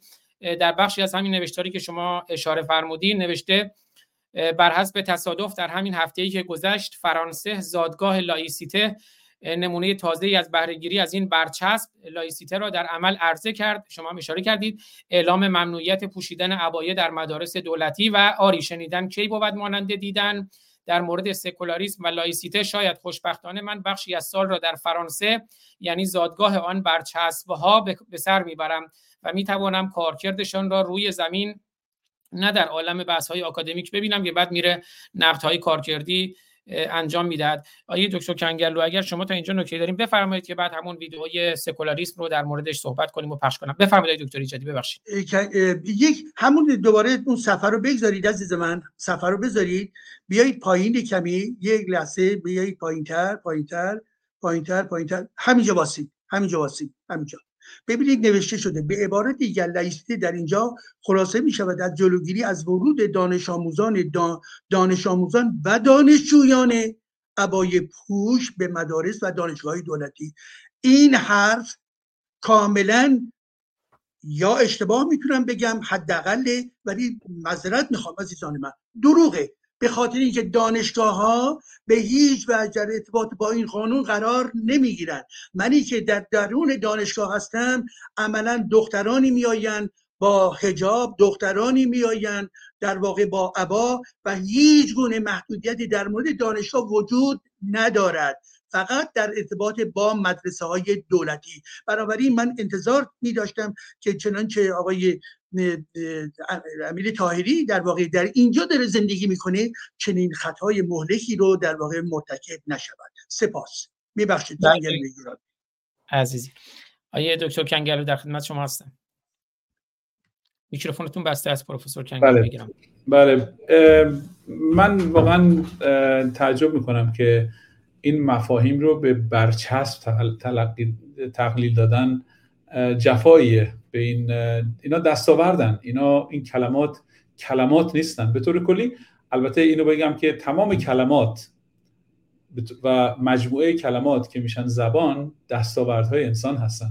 زبان بزرگترین ابزاریه که انسان رو از حیوان جدا میکنه و ما نمیتونیم کلمات، هر کلمه‌ای که در هر زبانی وجود داره به لحاظ نیازی اون کلمه ساخته شده و کاربرد خاصی داره. همینطوری که در زبان ما اینطوری هست، در زبانهای دیگران هم همین شکل هست. بنابراین اگر کسانی هستن که با کلمه سکولاریزم یا با کلمه لایسیته مشکل دارن و اونو تقلیلش میدن مثلا به یک سیاست خاص تعیین لباس برای عبا یا که مثلا مسلمانان فرانسه میپوشن یا علائم مذهبی که مثلا در کشورهای ممنوع هست پوشیدنشون، اینا واقعا جای تأسف داره برای اینکه به این کلمات یه بار تاریخی دارن، بار اجتماعی دارن، بار انسانی دارن، بار روانی دارن و ما نمیتونیم اینا رو به برچسب تقلیلشون بدیم. حتی هرچند که برچسب‌ها هم جای خودشون رو دارن. شما اگر روی یک جعبه‌ای که توش نمیدونین چی هست برچسب نوشته شده و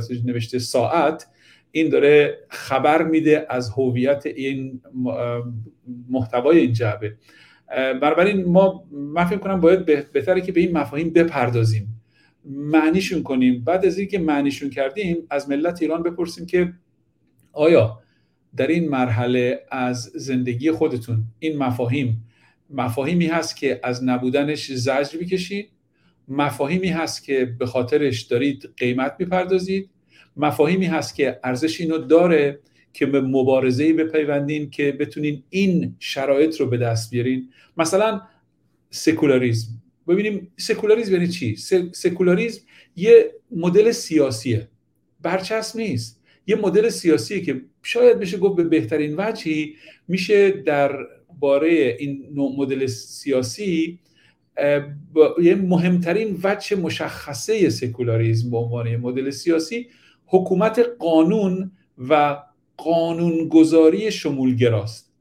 این اینو من میتونم به طور خلاصه بگم خصلت اصلی، دو تا خصلت اصلی و نهاد اصلی سکولاریسم هستن. حالا ببینیم آیا جامعه ایران از حکومت قانون و قانونگذاری شمولگرا آیا نبودنی از نبودنش، از فقدانش زجر میکشه یا نمیکشه؟ آیا تمام بدبختی هایی که جمهوری اسلامی بر سر ملت ایران تخریب کرده در ظرف چهل و چهار سال گذشته، آیا ناشی از عدم وجود قانون شمولگرا، قانونگذاری شمولگرا؟ یعنی چی قانونگذاری شمولگرا؟ یعنی قانونگذاری که نهاد قانونگذاری که تمام افراد اون جامعه به طور آزادانه و بدون هیچ مانعی بتونن نمایندگان خودشون رو، که اون نمایندگان آشنایی کامل با نیازهای اون موکلین خودشون دارن، انتخاب کنندگان خودشون دارن، آزادی کامل، آگاهی کامل از نیازهاشون داشته باشن و آزادی کامل برای بردن اون نیازها به نهاد قانونگذاری داشته باشن. آیا این در ایران وجود داره؟ آیا بیشترین مشکلات ایران ناشی از نبودن قانون، نهاد قانونگذاری شمولگرا نیست؟ آیا نمایندگانی که در مجلس شورای اسلامی هستند، اول این شرط اول سکولاریزمه که این قانون، این این قانونگذاران باید شمولگرا باشن، یعنی به طور آزاد به وسیله موکلین خودشون، به وسیله انتخاب کنندگانشون انتخاب شده باشن.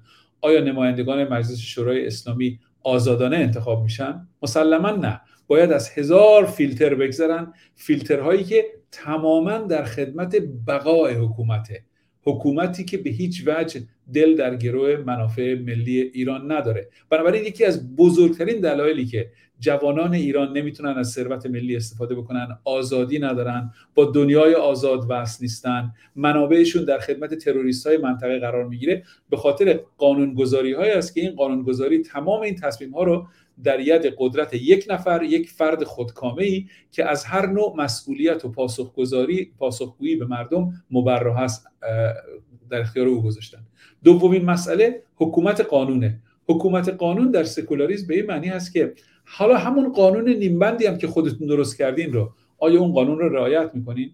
آیا در قانون اساسی جمهوری اسلامی حق اجتماع آزاد برای مردم وجود نداره؟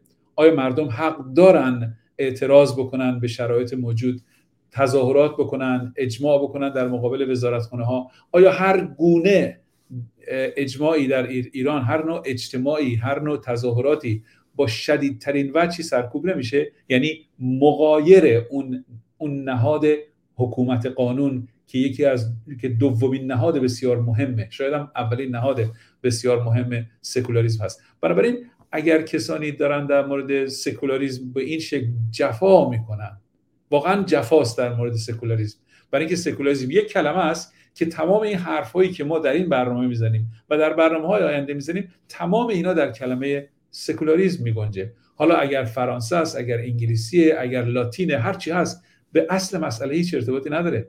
اصل مسئله اینه که کلمه‌ای هست که نیاز مردم جامعه‌ای رو، جامعه فرانسه رو دویست سال پیش، صد سال پیش، جوامعی که تا به حال آزاد شدن رو در ظرف دویست سیصد سال گذشته برآورده کرده، و این جوامع به معجزه این کلمات که این کلمات نیازهای خاص اونا رو برآورده میکنه پی بردن. و حالا نوبت ماست. حالا که نوبت ما رسیده، به قول به قول عمر خیام، نوبت که به ما رسید نگونسار کنید. حالا که نوبت ما رسیده که رها بشیم، از هر کلمه‌ای که قابلیت رهاسازی داره به این شکل انتقاد میشه که این کلمات رو سیاه‌نمایی بکنن.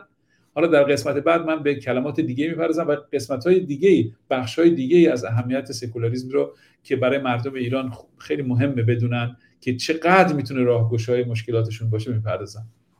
بله، خیلی سپاسگزارم. الان یک ساعت و شش دقیقه شد که بخش دوم حتما میپردازیم به بحث سکولاریسم، ولی برای اینکه یه بریک داده باشیم، من دیروز یه ویدئویی دیدم، یه گروهی به عنوان رزماوا منتشر کردن، با همون رزماوا تو اینستاگرام، تلگرام دوستان میتونن پیدا کنن، برای مجید رضا رهنورد، پهلوان مجید رضا رهنورد عزیز، و اون رو روایت زندگی پهلوان مجید رضا رهنورد رو در سه روایت آورده: وصف آن دلاور، روایت اول، روایت دوم رزم آن دلاوره، و روایت سوم رسم آن دلاوره. و خیلی هوشمندانه، مثلا در بخشی از این ویدیو من دیدم که عکس‌های بیژن عبدالکریمی و هایدگر رو گذاشته که بیژن عبدالکریمی از هایدگریاس، هایدگری که در خدمت هیتلر بود.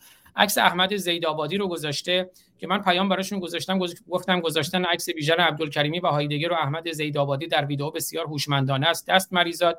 که خودشون نوشتن تجربه چندین و چند ساله آقای فارسانی در سر و کله زدن با جانوران اتو کشیده دانشگاه و دلقک‌های قلم به مزد فیلسوف نما باعث شده زخمی را که ما از این فرقه پوفیوز پرور و معبون یا مغبون و یا معبون خوردیم بهتر درک کنند، جماعتی که به جای شوکران پیشاب قاضی رو نوشیدند. من میخوام این ویدئوی گروه رزم آرا رو رزم آوا رو برای پهلوان مجید رضا رهنورد ببینیم، بعد بریم بپردازیم به سکولاریسم. یاد پهلوان مجید رضا رهنورد زنده و گرامی.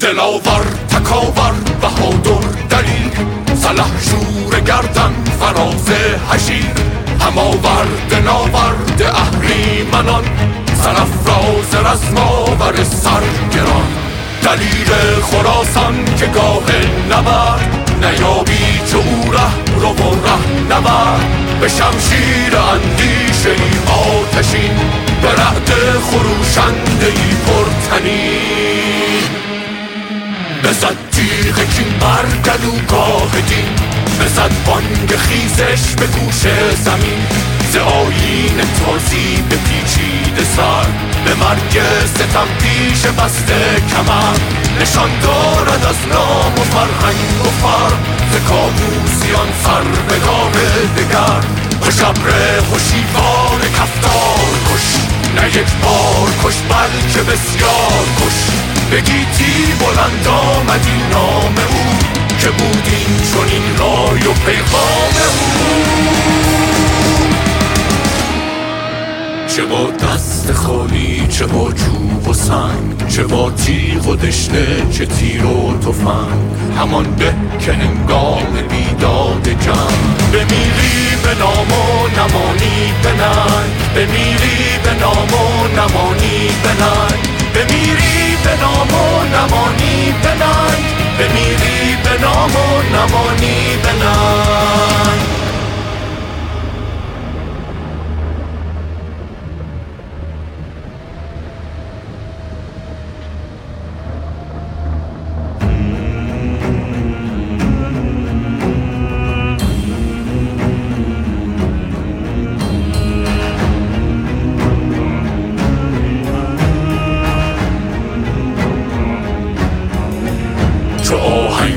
رزمش به میدان رسید، بران عرص توفان دهشت وزید، زبیم نبرد یل خشبین، هما گوش شد آسمان با زمین، چو شمشیر صاحب به بالا کشانی، خروشید شیر و درخشید خورشید. یکی یا از آن گله بی شما دمر کرد و از روزگارش دمار، در آورد و زی دوزخش ره سپار، بکرد و بشد برگلویش سوار. یکی گاو پرواری فر به تن، سرش گوپ سیر آمدی از بدن، دوان سوی آن شیر چالاک شد، تنش تخمه ببر بی باک شد. دگر کس به جنگش تو آهنگ کرد، جهان پهلوان مای او چنگ کرد. یکی سرنگون تا که برخواست شد، ز چپ آمد و بر زمین راست شد. یکایک از آن دشمنان پلید، نفسها برید و جگرها درید، چه کردو که اهریمن تیر روز، به ترصد ز گلبانگ نامش هنوز. گمارد به گورش سوار و ستور، مبادا که خیزد دلاور ز گور.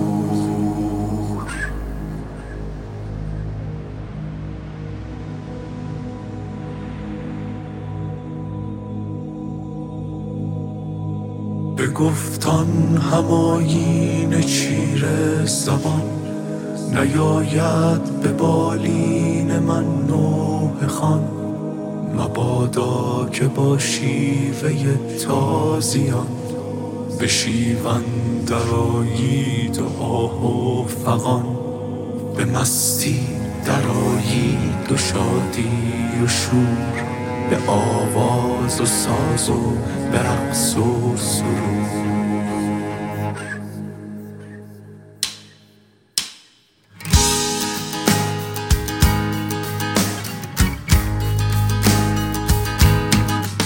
اگر صد دلاور ز ایرانیان، برآرد چو او دشنه ای از میان، نه روی زمین و نه در آسمان، نیابی یکی زنده از دشمنان.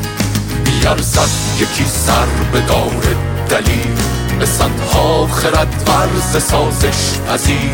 بیارزد یکی موی کوپال شیر، به صد خوک فرمان بر سر بزیر. دلیرا گذر کن ز سوگ و دلیر، نداند ستم پیشه جز حرف تیر. گر آزاده ای در نشیب قفس، مبادا نشستن به امید کس. نشاید تو را رسم فرمان بری، تو خود قهرمانی تو خود رهبری. خوشاندم که با جوش و خشم و خروش، زنی بیخ زحاک امام کوش. بسازی به تاوان خون جوان، تنابی ز دستان اهریمنان. پر آواز گردد سرانجام تو، شود این چنین رای و پیغام تو. چه با دست خالی، چه با چوب و سنگ، چه با تیغ و دشنه، چه تیر و تفنگ.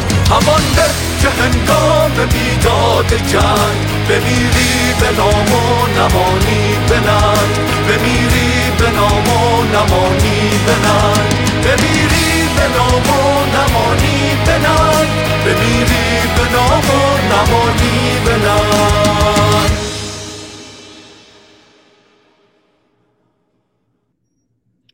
اهل درود به گروه رزم‌آوا. و ببینید فرهنگ ایرانی زیبایی‌های بسیاری داره. همین فرهنگ حماسه و همین افراد حماسی و پهلوانان و دلیران و دلاورانی چون مجید رضا رهنورد، چون نوید افکاری، چون یلدا آقا فضلی، تصاویری که در این ویدیو دیدیم خب زیباست. فرهنگ غرب هم اگر خوبی‌هایی داره، دستاوردهایی داره، دستاورد بشریه، ما باید استفاده کنیم. اگر سخنی نیست که من بخشی از ویدئوی سکولاریسم رو شروع کنم پخش کنم. آقای دکتر ایجادی، آقای دکتر کنگلو، اجازه می‌فرمایید شروع کنم؟ خواهش می‌کنم. بله. خب این در واقع همون نوشتار آیه امیر طاهری است که در ایندیپندنت منتشر شده، در خود ایندیپندنت به صورت صوتی و ویدئو هم منتشر شده. سکولاریسم، بحث فردا و نیازهای امروز. نوشته جدید امیر طاهری، روزنامه‌نگار، که به تحریریه ایندیپندنت فارسی فرستاده است. چرا با سکولاریسم مخالفت می‌کنید؟ مگر خواستار ادامه؟ فقط بگم چون این ویدیو حدود دوازده دقیقه است، من سه تا چهار دقیقه پخش می‌کنم. هر جای نیاز هست یادداشت برداری کنید که در واقع در موردش صحبت کنید. میگه حکومت این آدم فروشان هستید. داده است. چرا با سکولاریسم مخالفت می‌کنید؟ مگر خواستار ادامه حکومت این آدم فروشان هستید؟ این دو پرسش جزئی است از پیامی که یک خواننده ناشناس برای من فرستاده است. در یکی از مقالاتم از کلیشه‌های مبتذلی سخن گفته بودم که طرحشان در این مرحله از مبارزه مردم ایران برای آزادی حاصلی جز منحرف ساختن بحث، ترساندن بخشی از جامعه و فریفتن بخشی دیگر ندارد. درباره کلیشه دموکراسی قبلا نوشتم و باید تکرار کنم که من نه مخالف دموکراسی هستم نه موافق آن، به دو دلیل. نخست دقیقاً نمیدانم این کلیشه معرف چه چیزی است، زیرا با بررسی نظام‌هایی که خود را دموکرات می‌خوانند چیزی جز تضاد نمی‌بینم. دوم، ایرانیانی که این کلیشه را به کار می‌برند هنوز نتوانستند تعریفی از آن، البته با توجه به ویژگی‌های جامعه ما، ارائه دهند. در واقع کمتر ایرانی را می‌یابید که بگوید دموکراسی نمی‌خواهد. بعضی می‌کوشند تا با چسباندن یک صفت دموکراسی مورد علاقه خود را تعریف کنند. مردم سالاری دینی، دموکراسی سوسیالیست، دموکراسی فدرال و غیره. اما امروز با اجازه شما به کلیشه‌های دیگر می‌پردازیم. سکولاریسم که گاهی هم سکولاریسم نوشته می شود و گاهی نیز مانند عنوان کتاب خواندنی دکتر محمد حسین صدیقی یزدچی لایسیته می گیرد. یک نویسنده که دیگر می گوید سکولاریسم دینی مدرنیته، واژه‌ای که کلیشه دیگری را ارائه می دهد. دکتر یزدچی به تفصیل توضیح می دهد که لایسیته را نباید با سکولاریسم اشتباه کرد، اما در هر حال منظور جدایی دین از سیاست نیست. دکتر یزدچی با هدف معرفی دین به عنوان حربه‌ای برای ستمگری یا حتی جنایت می‌نویسد که پونتیوس پیلات، دادستان یهودی اورشلیم، حکم عیسی مسیح را صادر کرد. گرفتاری اینجاست که پیلات اصلاً یهودی نبود، چه رسد به اینکه دادستان یهودیان باشد. او فرماندار رومی فلسطین بود.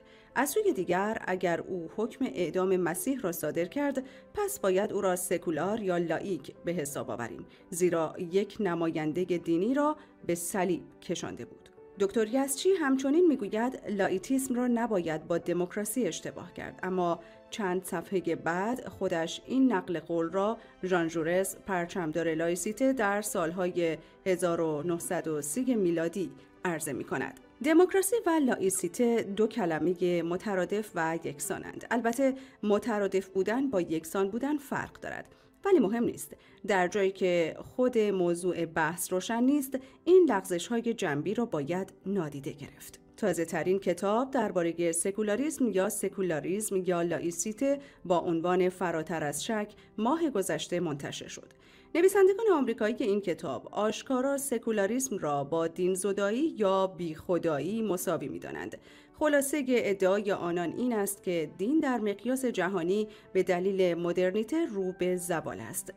فیل زاکرمن، استاد دانشگاه در کالیفرنیا و یکی از نویسندگان کتاب میگوید ایران بدون تردید از نظر فرایند سکولاریزاسیون در میان همه کشورها مقام اول را دارد.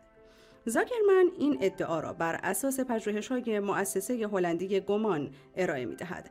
بر اساس این پژوهش‌ها بیش از نیمی از ایرانیان از دینداری به بیدینی رسیدند و تنها چهل درصد از ایرانیان خود را مسلمان می‌دانند و تعداد آنان که خود را شیعه می‌دانند حدود بیست و دو درصد است. چه چیز باعث شده است که ایرانیان از دین بگریزند؟ خب این چهار دقیقه نخست چه چیز باعث شده که ایرانیان از دین بگریزند و همین نوشتار آقای امیر طاهری گرامی. آقای دکتر ایجادی تا اینجا اگر نکته‌ای هست در مورد نوشتار در خدمتتون هستم. میکروفونتون بسته است آقای دکتر. بله ببینید، در ارتباط با مفاهیمی مانند سکولاریسم و لایسیته ما هم خاطرتون هست جناب آزادی فارسانی حدود پانزده برنامه در روشنگران قادسیه تنظیم کردیم که میتواند به عنوان پایه آموزشی قرار بگیره که مسئله لایسیته و سکولاریزاسیون رو به شکل تاریخی و با جنبه‌های گوناگونش تا به امروز توضیح دادیم. ولی در, در چند کلمه از نظر من سکولاریزاسیون، میگم سکولاریزاسیون یک روند جامعه شناختی، اقتصادی، تکنولوژیکی، علمی هست که در طول چه بسا قرنها طول کشیده و یکی از ویژگی‌های برجسته‌اش اینه که ذهنیت انسان به سوی خودمختاری حرکت کرده، مغز انسان به سوی خودمختاری و اینکه در واقع مرکز ثقل حوادث رو دیگر این انسان مدل در بالا که توسط نهادی در توسطی قدرتی تنظیم شده باشد نمی‌بیند، بلکه اون رو به زمین برمیگرداند. و امر لایسیته ببخشید و امر همین سکولاریزاسیون به هیچ وجه به معنای بیخدایی نیست، به هیچ وجه. بیخدایی هم در دل این سکولاریزاسیون به وجود میآید، ولی اون روند گسترده عمیق و در واقع جامعه شناختی هستش که جابجایی ذهنیت رو به وجود می آورد و زمانی که از به عنوان نمونه جوامع سکولاریزه ما به عنوان نمونه فرانسه، آلمان و غیر و غیره صحبت می کنیم، به این ترتیب هستش که قدرت تصمیم گیری به انسانها برگشته. دیگر کتاب مقدس نیست که مرجع اونها هستش برای مرگ، برای ازدواج، برای امور در زندگی، برای قانون ریزی، برای مدیریت جامعه. به هیچ وجه دیگر کتاب آسمانی به اصطلاح نیست، بلکه عقل و خردگرایی انسان ها هست.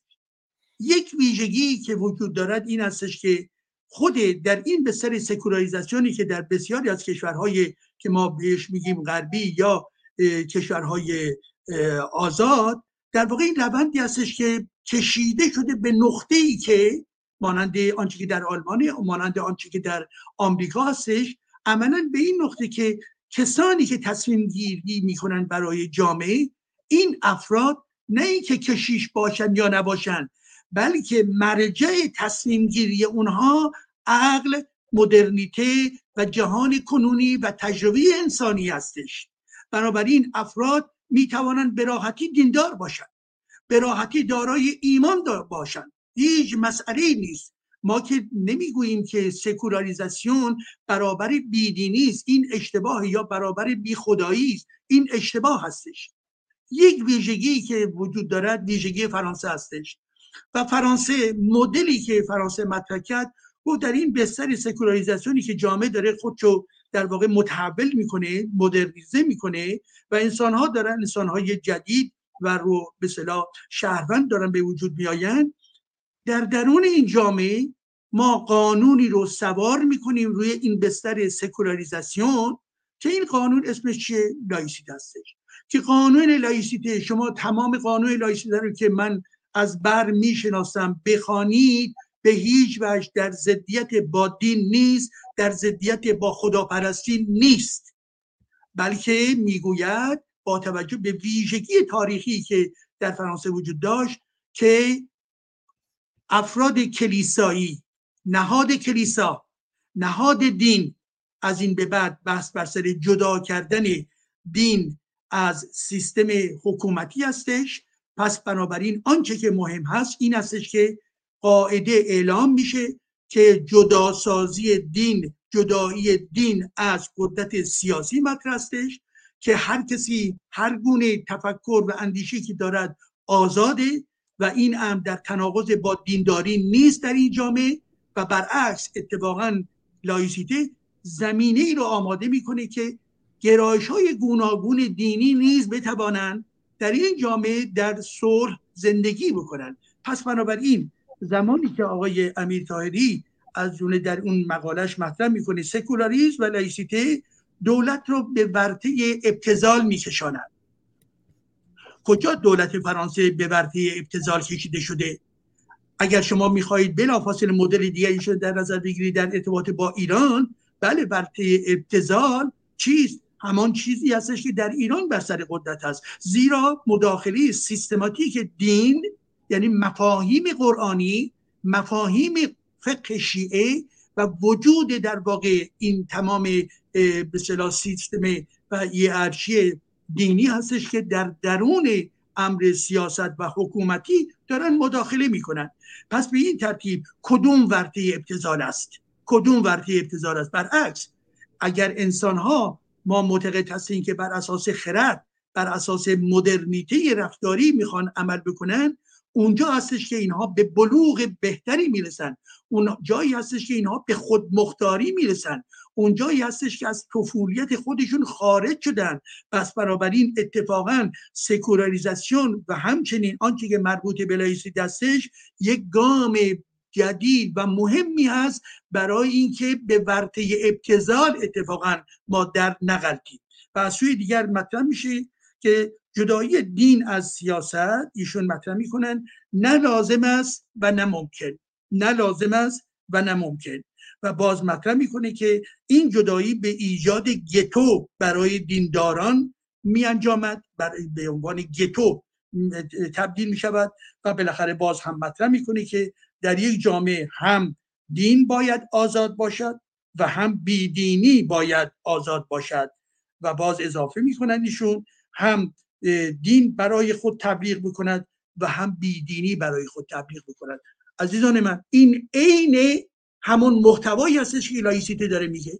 لایسیته اعلام میکنه که در این جامعه فرانسه کسانی که دیندار هستند به تبلیغ و کار دینی خودشون بپردازند. واژه‌ای که به کار میبره کلت، یعنی معادل دین، و این دین میگوید اگزرسیس لیبر، یعنی در اجرای کارهای خودش آزاد هستش. یعنی میخواد معبد داشته باشه، کلیسا داشته باشه، مسجد داشته باشه، نمیدونم قرآن بخونه، هر کاری که بخواد بکنه در درون جامعه آزاده. آنچه که بحث بر سر این هستش اینی که در درون قدرت سیاسی و در درون آموزشی که آموزش حکومتی و دولتی هستش نباید مداخله بکنه. پس بنابراین ایشون وقتی میگوین که ما به ابتذال در میغلطیم زمانی که در واقع به لایسیته و سکولاریسم میریم، این در واقع برخلاف واقعیت هستش. این نوعی در واقع اعلام جنگ بی‌معنا علیه این مفاهیم اساسی برای جامعه ما هستش. و به این خاطر هم هستش که عملا ایشون به نظر من نوعی چه خواسته چه ناخواسته نوعی دروغگویی در این زمینه میکنن، زیرا اون زمانی که میگوین که برخلاف لایسیته باید در واقع در جامعه دین آزاد باشد، بله، در درون لایسیته فرانسه مگه دین آزاد نیست؟ دین همه جا آزاده. اکثریت این جامعه چه بسا در دارای افراد دارای تمایلات دینی هستند، همه آزادن، کسی به زندان افتاده، کسی مورد محرومیت قرار گرفته؟ به هیچ وجه. پس این نوع بحثا چه بحثایی هستش؟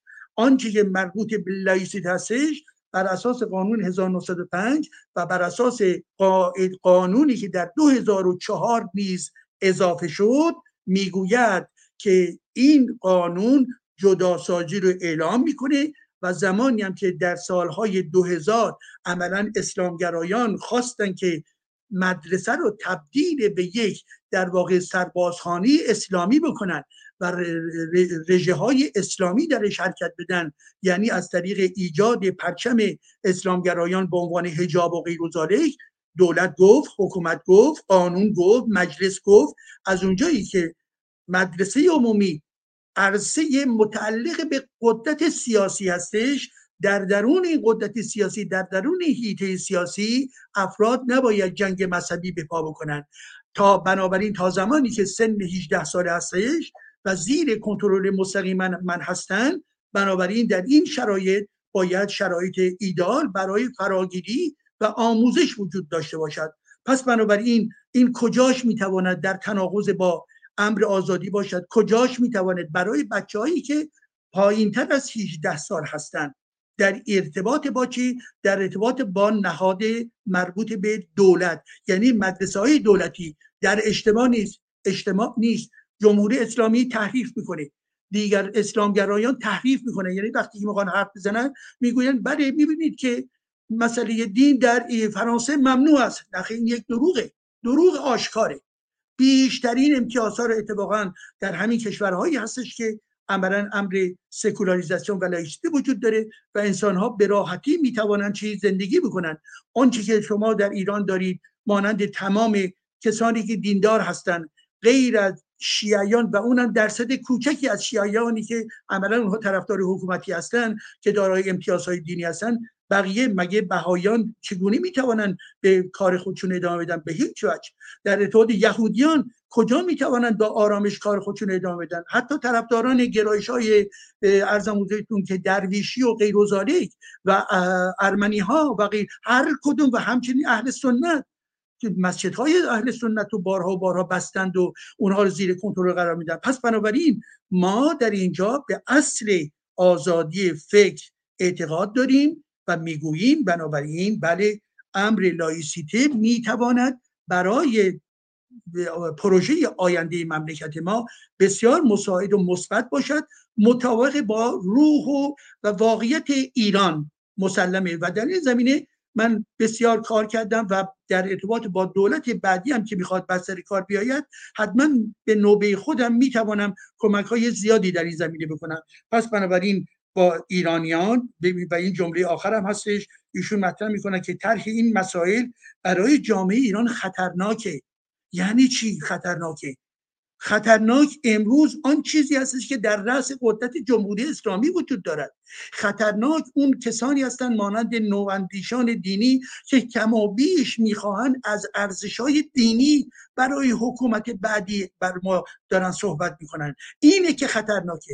خطر در اونجایی هستش که شما میخواهید در واقع عملا این نوع به اصطلاح شرایطی که به, به ما اجازه میده بر پایه لایسیته شرایط مساعدتری داشته باشیم، این رو میخواهید از ما حذف بکنید و بنابراین جامعه رو ضربه پذیرتر خواهید کرد، زیرا دست و بال تمام اسلامگرایان رو برای فردای پس از سقوط جمهوری اسلامی نیز باز خواهید گذاشت و این نادرسته. بله، بسیار دارم.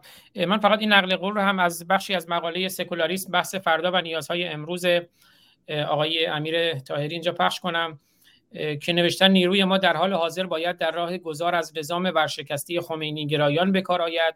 بحث بر سر مفاهیم آرمانی را بگذاریم برای فردا، برای پس از آزادی ایران و استقرار مجدد مشروطیت.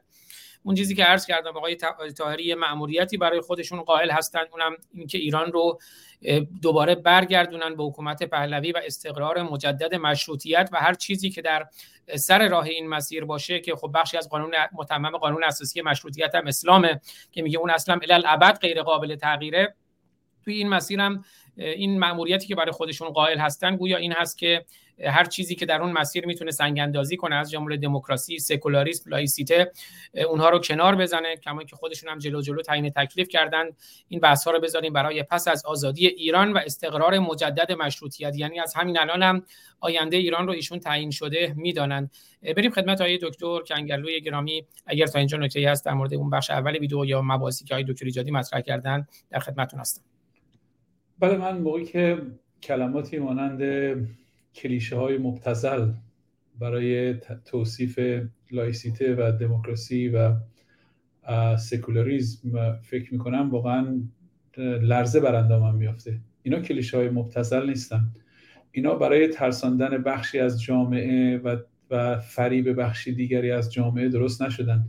اینا مفاهیمی هستن درست مثل مفاهیم علمی که از دل مبارزات انسان، مفاهیم علمی از مبارزه انسان بر علیه موانع طب... طبیعت بین انسان و طبیعت بیرون میاد. مفاهیم اجتماعی از مبارزات اجتماعی ایران برای برقراری، برای رفع موانعی که انسان، برای اعتلاع انسان و کرامت انسانی وجود داره و سیستم‌های سیاسی و روابط اجتماعی و مذاهب، مذاهبی که مانعی ایجاد میکنن برای اعتلاع انسان، برای رسیدن انسان به کرامت انسانی، اینا موانع هستن. همینطوری که موا... ما موقعی موانع بین خودمون و طبیعت رو از بین میبریم، سرطان رو حل میکنیم، به چگونگی پیدایش جهان هستی پیدا... پی میبریم، به چگونگی پیدایش حیات در روی زمین پی میبریم. این یافته‌های ما در کاوش در درون طبیعته که این یافته‌ها قابلیت موانع رو از سر راه برداشتن داره. انسان رو که زندگی انسان در درون طبیعت عذاب آوره، این عذاب رو کم میکنه، به انسان رفاه میده. حالا رفاه فیزیکی از طریق دستاوردهای علمی و رفاه روانی و اجتماعی و فردی از طریق دستاوردها و ابزار سیاسی اجتماعی که جوامع دیگه ساختن و ما هم درست همونطوری که دستاورد علمیشون رو به کار میبریم، دستاوردهای واقعا جامعه بهتری ساختن رو هم به کار میبریم. جناب طاهری در مورد سکولاریسم، مثل اینکه سکولاریسم و لایسیته رو از کتاب آقای دکتر یزدچی یاد گرفتن و میگن که چون ایشون در اون کتابشون گفتن که پیلات فرماندار فلسطینی یهودی بوده و چون یهودی نبوده، بنابراین این اشتباه آقای دکتر یزدچی رو باید منتهی بشه به انتقاد از دکتر یزدچی، نه انتقاد از سکولاریسم و و لایسیته. و اگر من فکر کنم که مفاهیمی از این قبیل رو ما نباید اتکا به این بکنیم که فقط یک کتاب اون مفهوم رو به ما یاد بده. مفاهیم این قبیل از این قبیل باید به نظر من حداقل ما دو تا سه تا یا ده تا کتاب در موردش بخونیم تا مطمئن بشیم که هیچ سوء تفاهمی در موردش نداریم. حالا در درک مفاهیم یه چیزه، اون وقت خود را در موقعیت یا در موضع انتقاد کردن اون اصلا کاملا یه چیز دیگه ایه.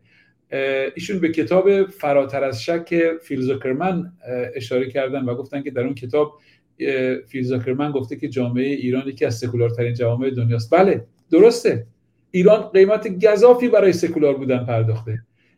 میدونید چه جوامعی سکولار میشن؟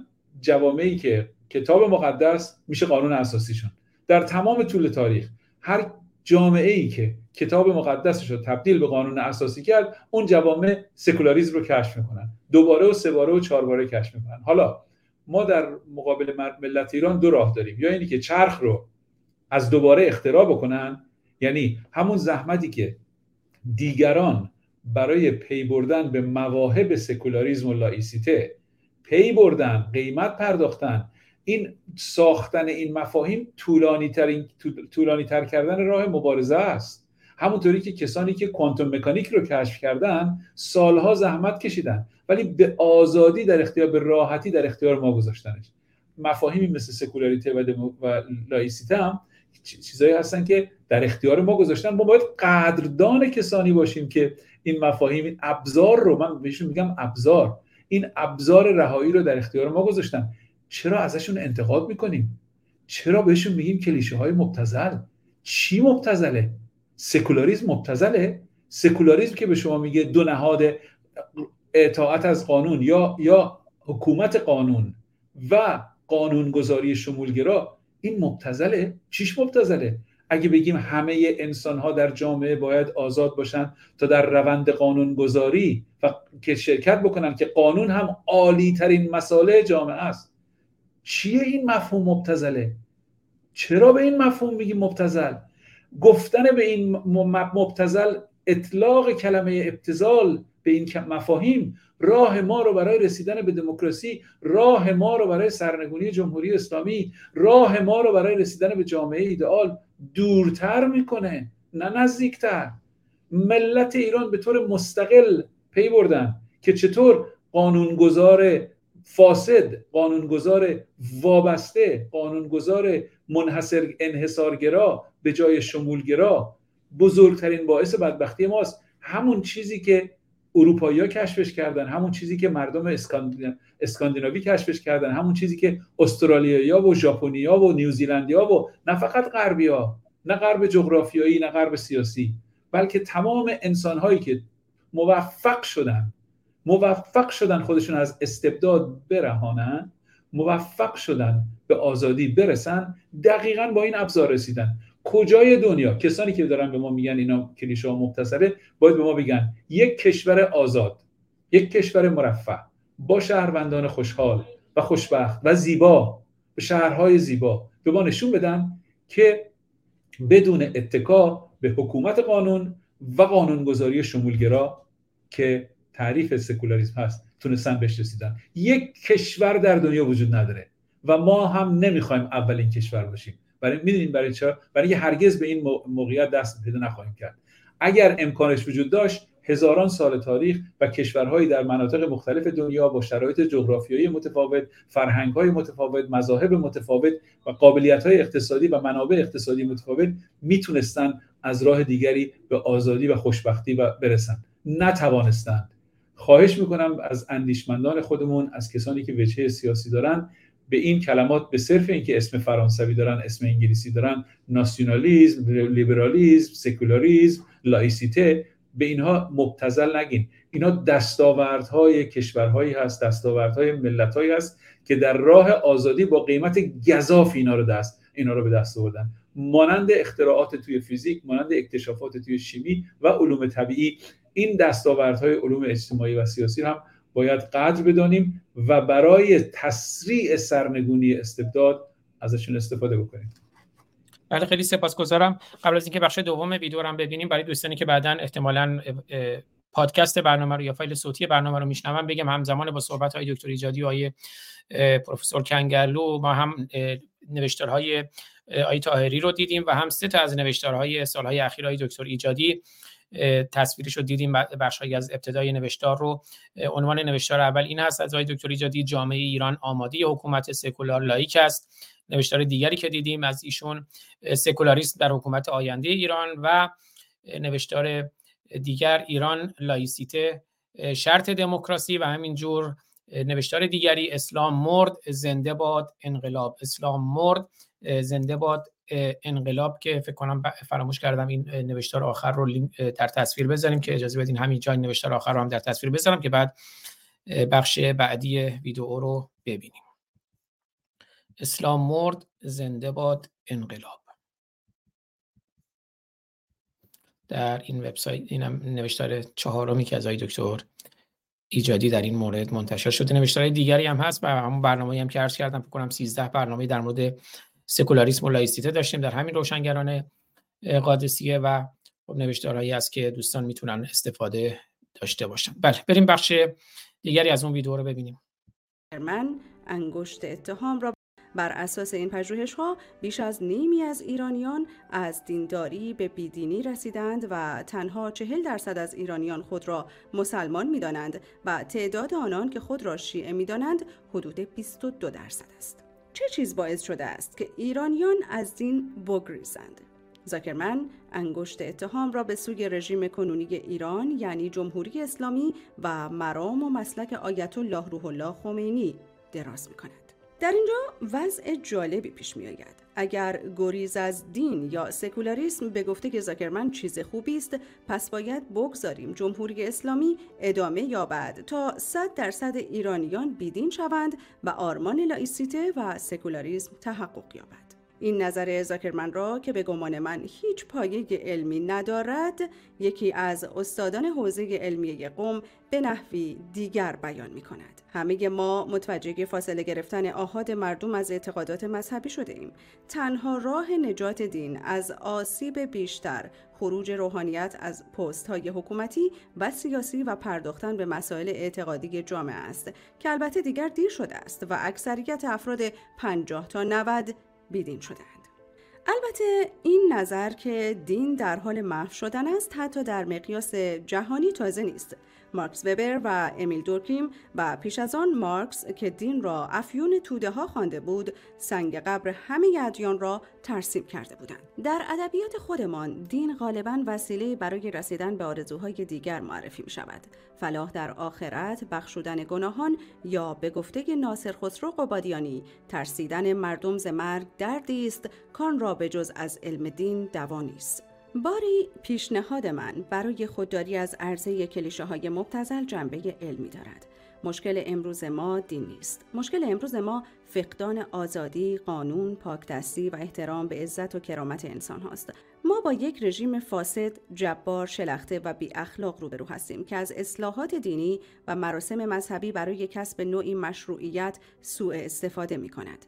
این ادعا که موتور انقلاب هزار و سیصد و پنجاه و هفت اسلام و نسخه شیعی آن بود، این واقعیت را در نظر می‌گیرد که کمونیست‌ها، سوسیالیست‌ها، خلقچی‌ها، ملی مذهبی‌ها و غیره نیز در شکل دادن به آن خاصه نقش داشتند. شگفت‌آور نیست که آقای خامنه‌ای و همراهانش می‌کوشند تا مخالفت خود را دشمن دین و به ویژه دشمن تشیع جلوه دهند و بدینسان بخشی از مشروعیت رو به زوال خود را دستکم برای آن بیست و دو درصدی که زاکرمن و گمان ذکر می‌کنند حفظ کنند. برگردیم به ابهامی که در لایسیته و سکولاریسم وجود دارد. آیا منظور جدایی از دین از حکومت است یا جدایی دین از سیاست به طور کلی؟ اگر مراد جدایی دین از حکومت باشد، آیا بدین معناست که افراد دیندار نمیتوانند پست دولتی داشته باشند؟ در آن صورت در قبرس سالهای هزار و نهصد و پنجاه آیا اسقف ماکاریوس انسان‌تر از سرهنگ گریواس تروریست نبود؟ آیا در زیمبابوه اسقف موزوروا بهتر از رابرت موگابه یا آدمکش نبود؟ اما اگر منظور جلوگیری از شرکت دینداران چه به عنوان افراد چه در چارچوب احزاب خاص خودشان در سیاست باشد، آیا این نوعی آپارتاید نخواهد بود؟ چه کسی تصمیم می‌گیرد که کدام یک از شهروندان که حقوق مساوی دارند می‌توانند در سطح فردی یا جمعی در حکومت و سیاست شرکت کنند؟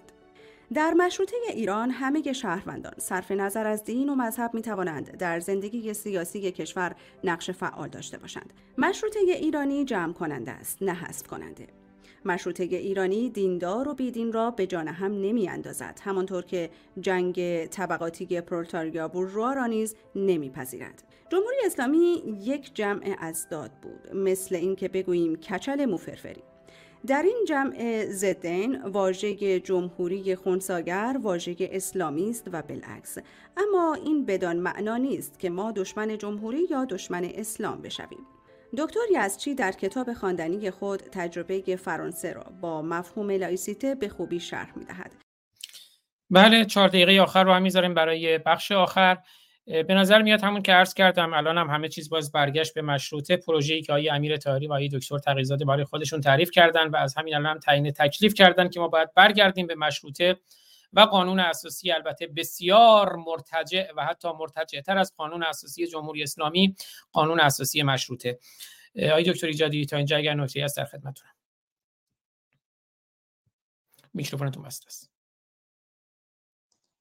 بله، چند نکته رو به خاطر اینکه در دوره در بخش تقریبا پایانی جلسمون هستیم که بلاگزیر ادامه خواهد داشت.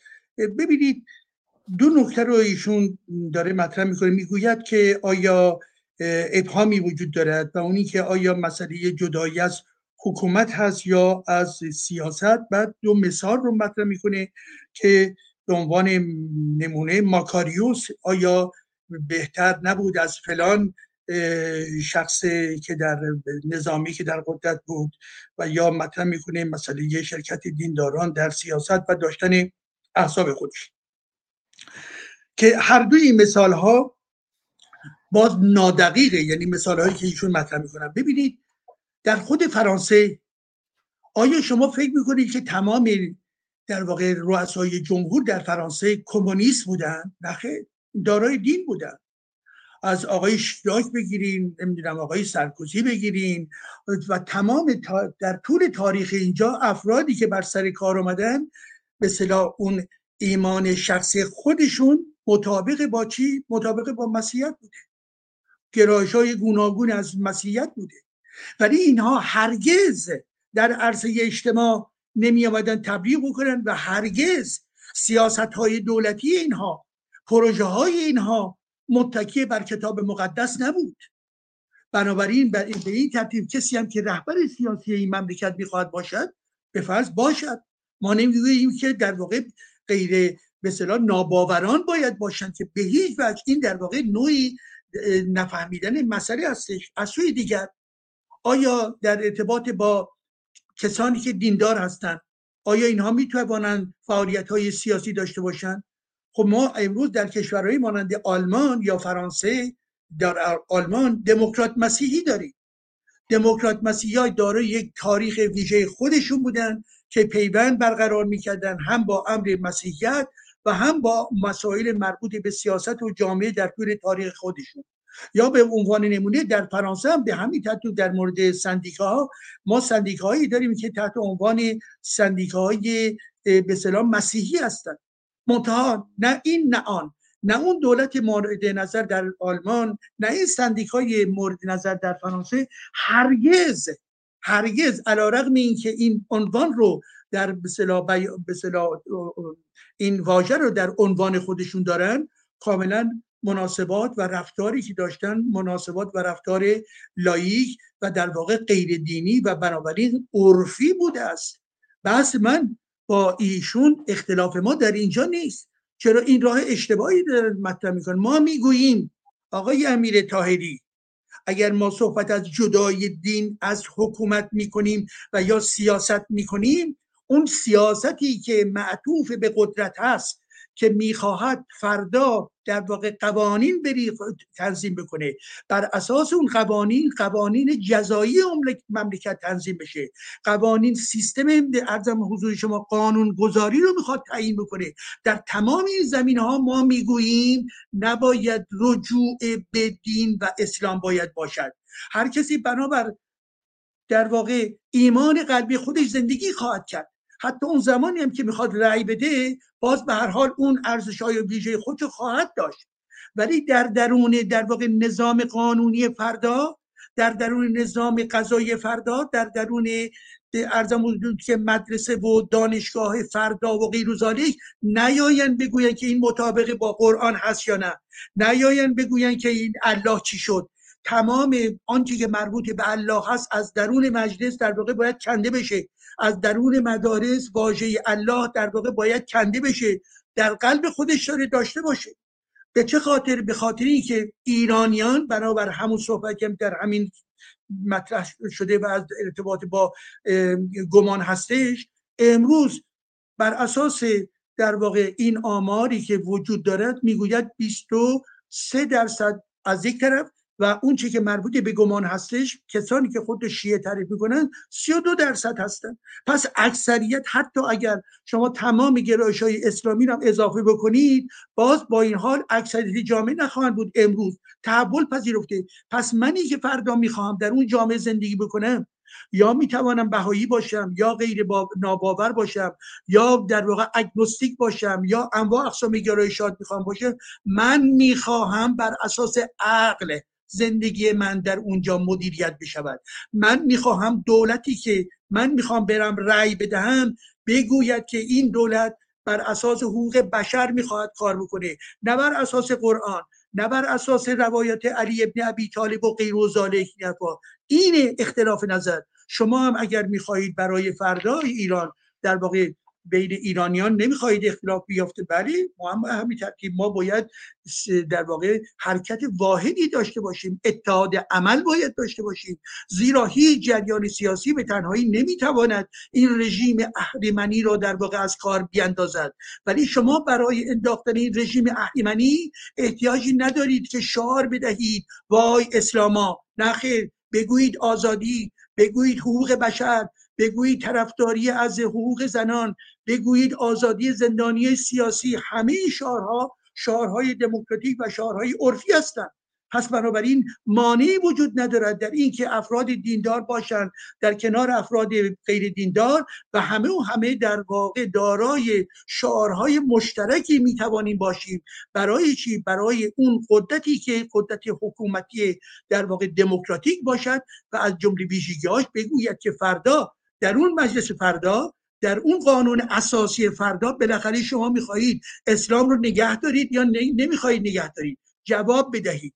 در درون قانون اساسی که فردا می‌خواهد بیاید، می‌خواهید دوباره اعلام بکنید که دین اسلام دین رسمی مملکت هست. اگر شما این رو می‌خواهید بگویید، به طرز روشن آشکار بگویید. اگر این رو می‌خواهید بگویید، و من هم اعلام می‌کنم که کاملا با شما در تناقض هستم، در تضاد هستم. هرگز به دنبال این تجربه خونینی که با جمهوری اسلامی داشتیم باید دیگه فهمیده باشیم. شعور ما، تاریخ ما، تاریخ جهانی به ما حکم می‌کند که در درون قانون اساسی فردا دیگر هیچ گونه دین رسمی برای اون کشور در نظر نگیریم. آنچه که هست قانونی متکی بر حقوق بشر، قانونی متکی بر خردگرایی و مدرنیته انسان‌ها باید باشد. سپاس. بله، خیلی سپاسگزارم. آیه دکتر کنگرلوی گرامی در خدمت شما هستم. بله، ایشون توی مقاله، این قسمت مقاله گفتن که مشکل امروز دین نیست، مشکل امروز دین هست. دینی که برای خودش صلاحیت حکومت قائله. و اینو به شما بگم که این صلاحیت حکومت برای دین اسلام قائل بودن، این فقط این سلیقه آقای خامنه‌ای و خمینی نیست، این در درون دین اسلامه.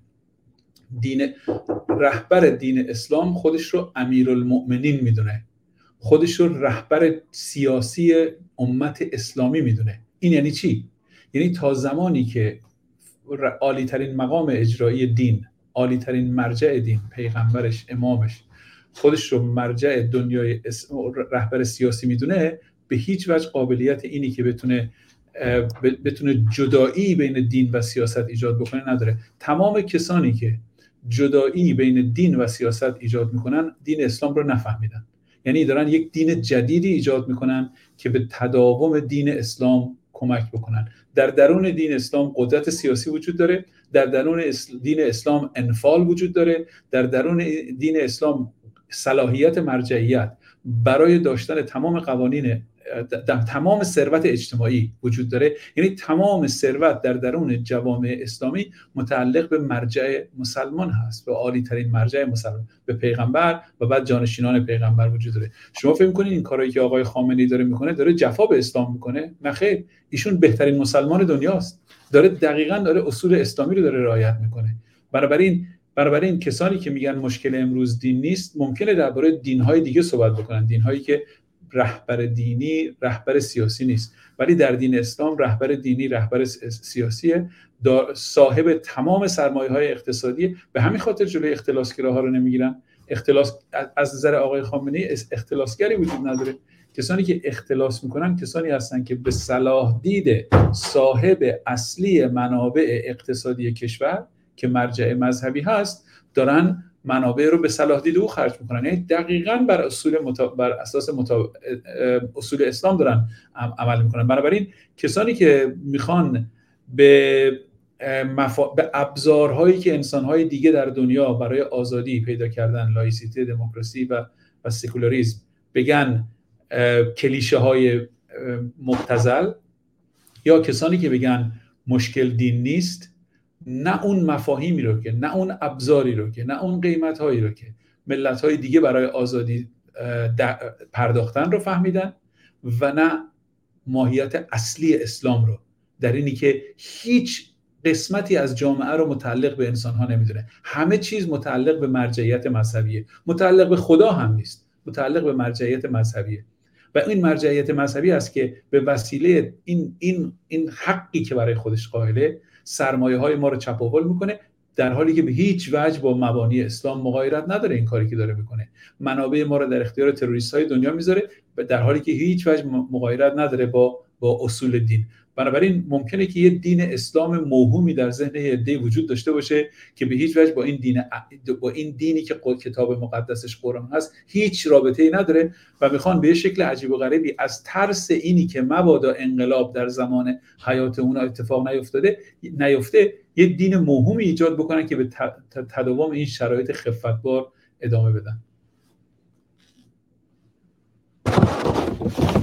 بسیار سپاسگزارم. همینجور که کنگلوی گرامی صحبت می‌کردن داریم متمم قانون اساسی مشروطه رو می‌بینیم. مذهب رسمی ایران اسلام و طریقه جعفری اثنا عشری است، باید پادشاه ایران دارای دارا و مروج این مذهب باشد. توی بند دوم هم که میگه باید علما و اینها بیان اون قوانین رو تطبیق بدن با شرع و این اصل هم الالابد غیر قابل تغییره که با غلظت کمتری اتفاقا همین اصل توی اصل دوازدهم قانون اساسی جمهوری اسلامی هم هست و به هر حال آقای امیر طاهری گرامی الان پروژه‌ای که برای خودشون تعریف کردن اینه که ما می‌خوایم برگردیم به مشروطه و الان هم همه بحث‌ها رو بذاریم کنار. بعد از اینکه برگشتیم به مشروطه این بحث‌های سکولاریسم و لایسیسم لایسیته و دموکراسی و این میکروب‌ها و این چرت و پرت‌ها و این مبتذل‌ها و کلیشه‌های مبتذل رو در موردش صحبت می‌کنیم. اگه موافق باشیم بخش پایانی ویدیو رو ببینیم. الان هم دو ساعت شد.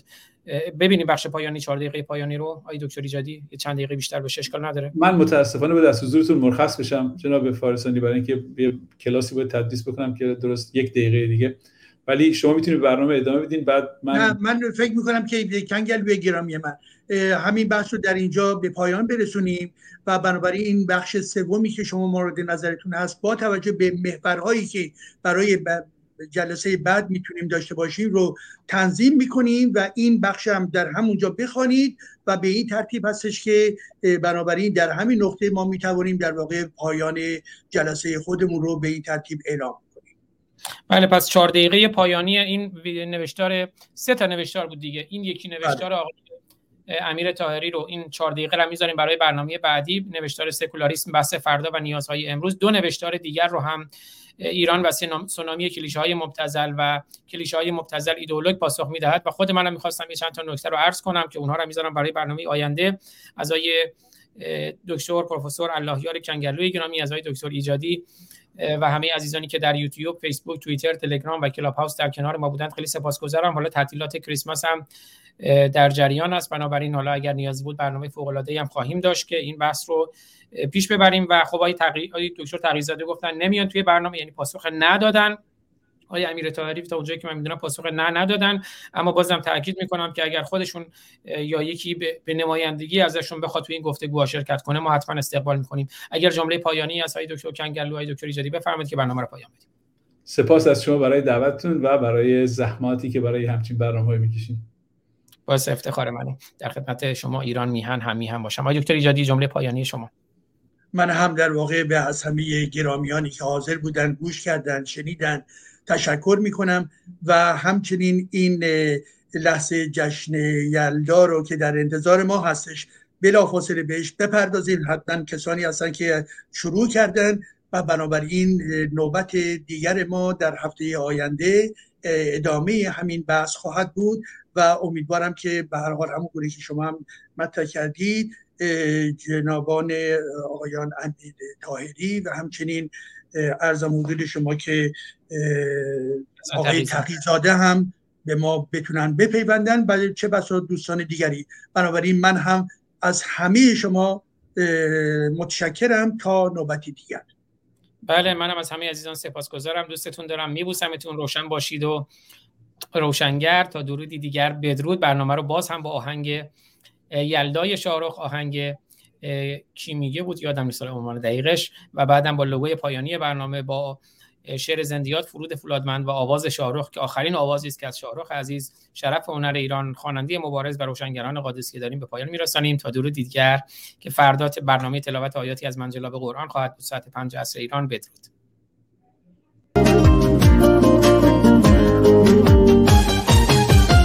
شب من شب یلداست، معماست به اندازه دنیاست، سفید است و اینجاست همینجاست جواب این معماست.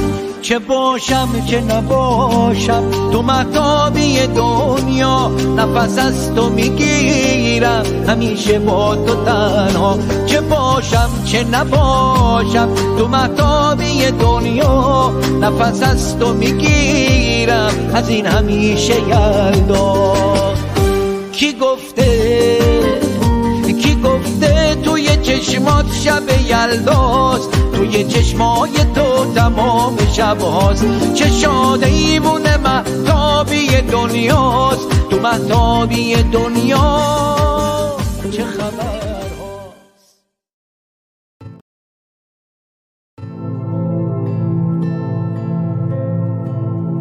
ما پنج برادران و خواهران که از یک پشتیم، در عرصه روزگار پنج انگشتیم، گر فرد شویم در نظرها علمی، ور جمع شویم بر دهانها مشتیم مشتیم مشتیم.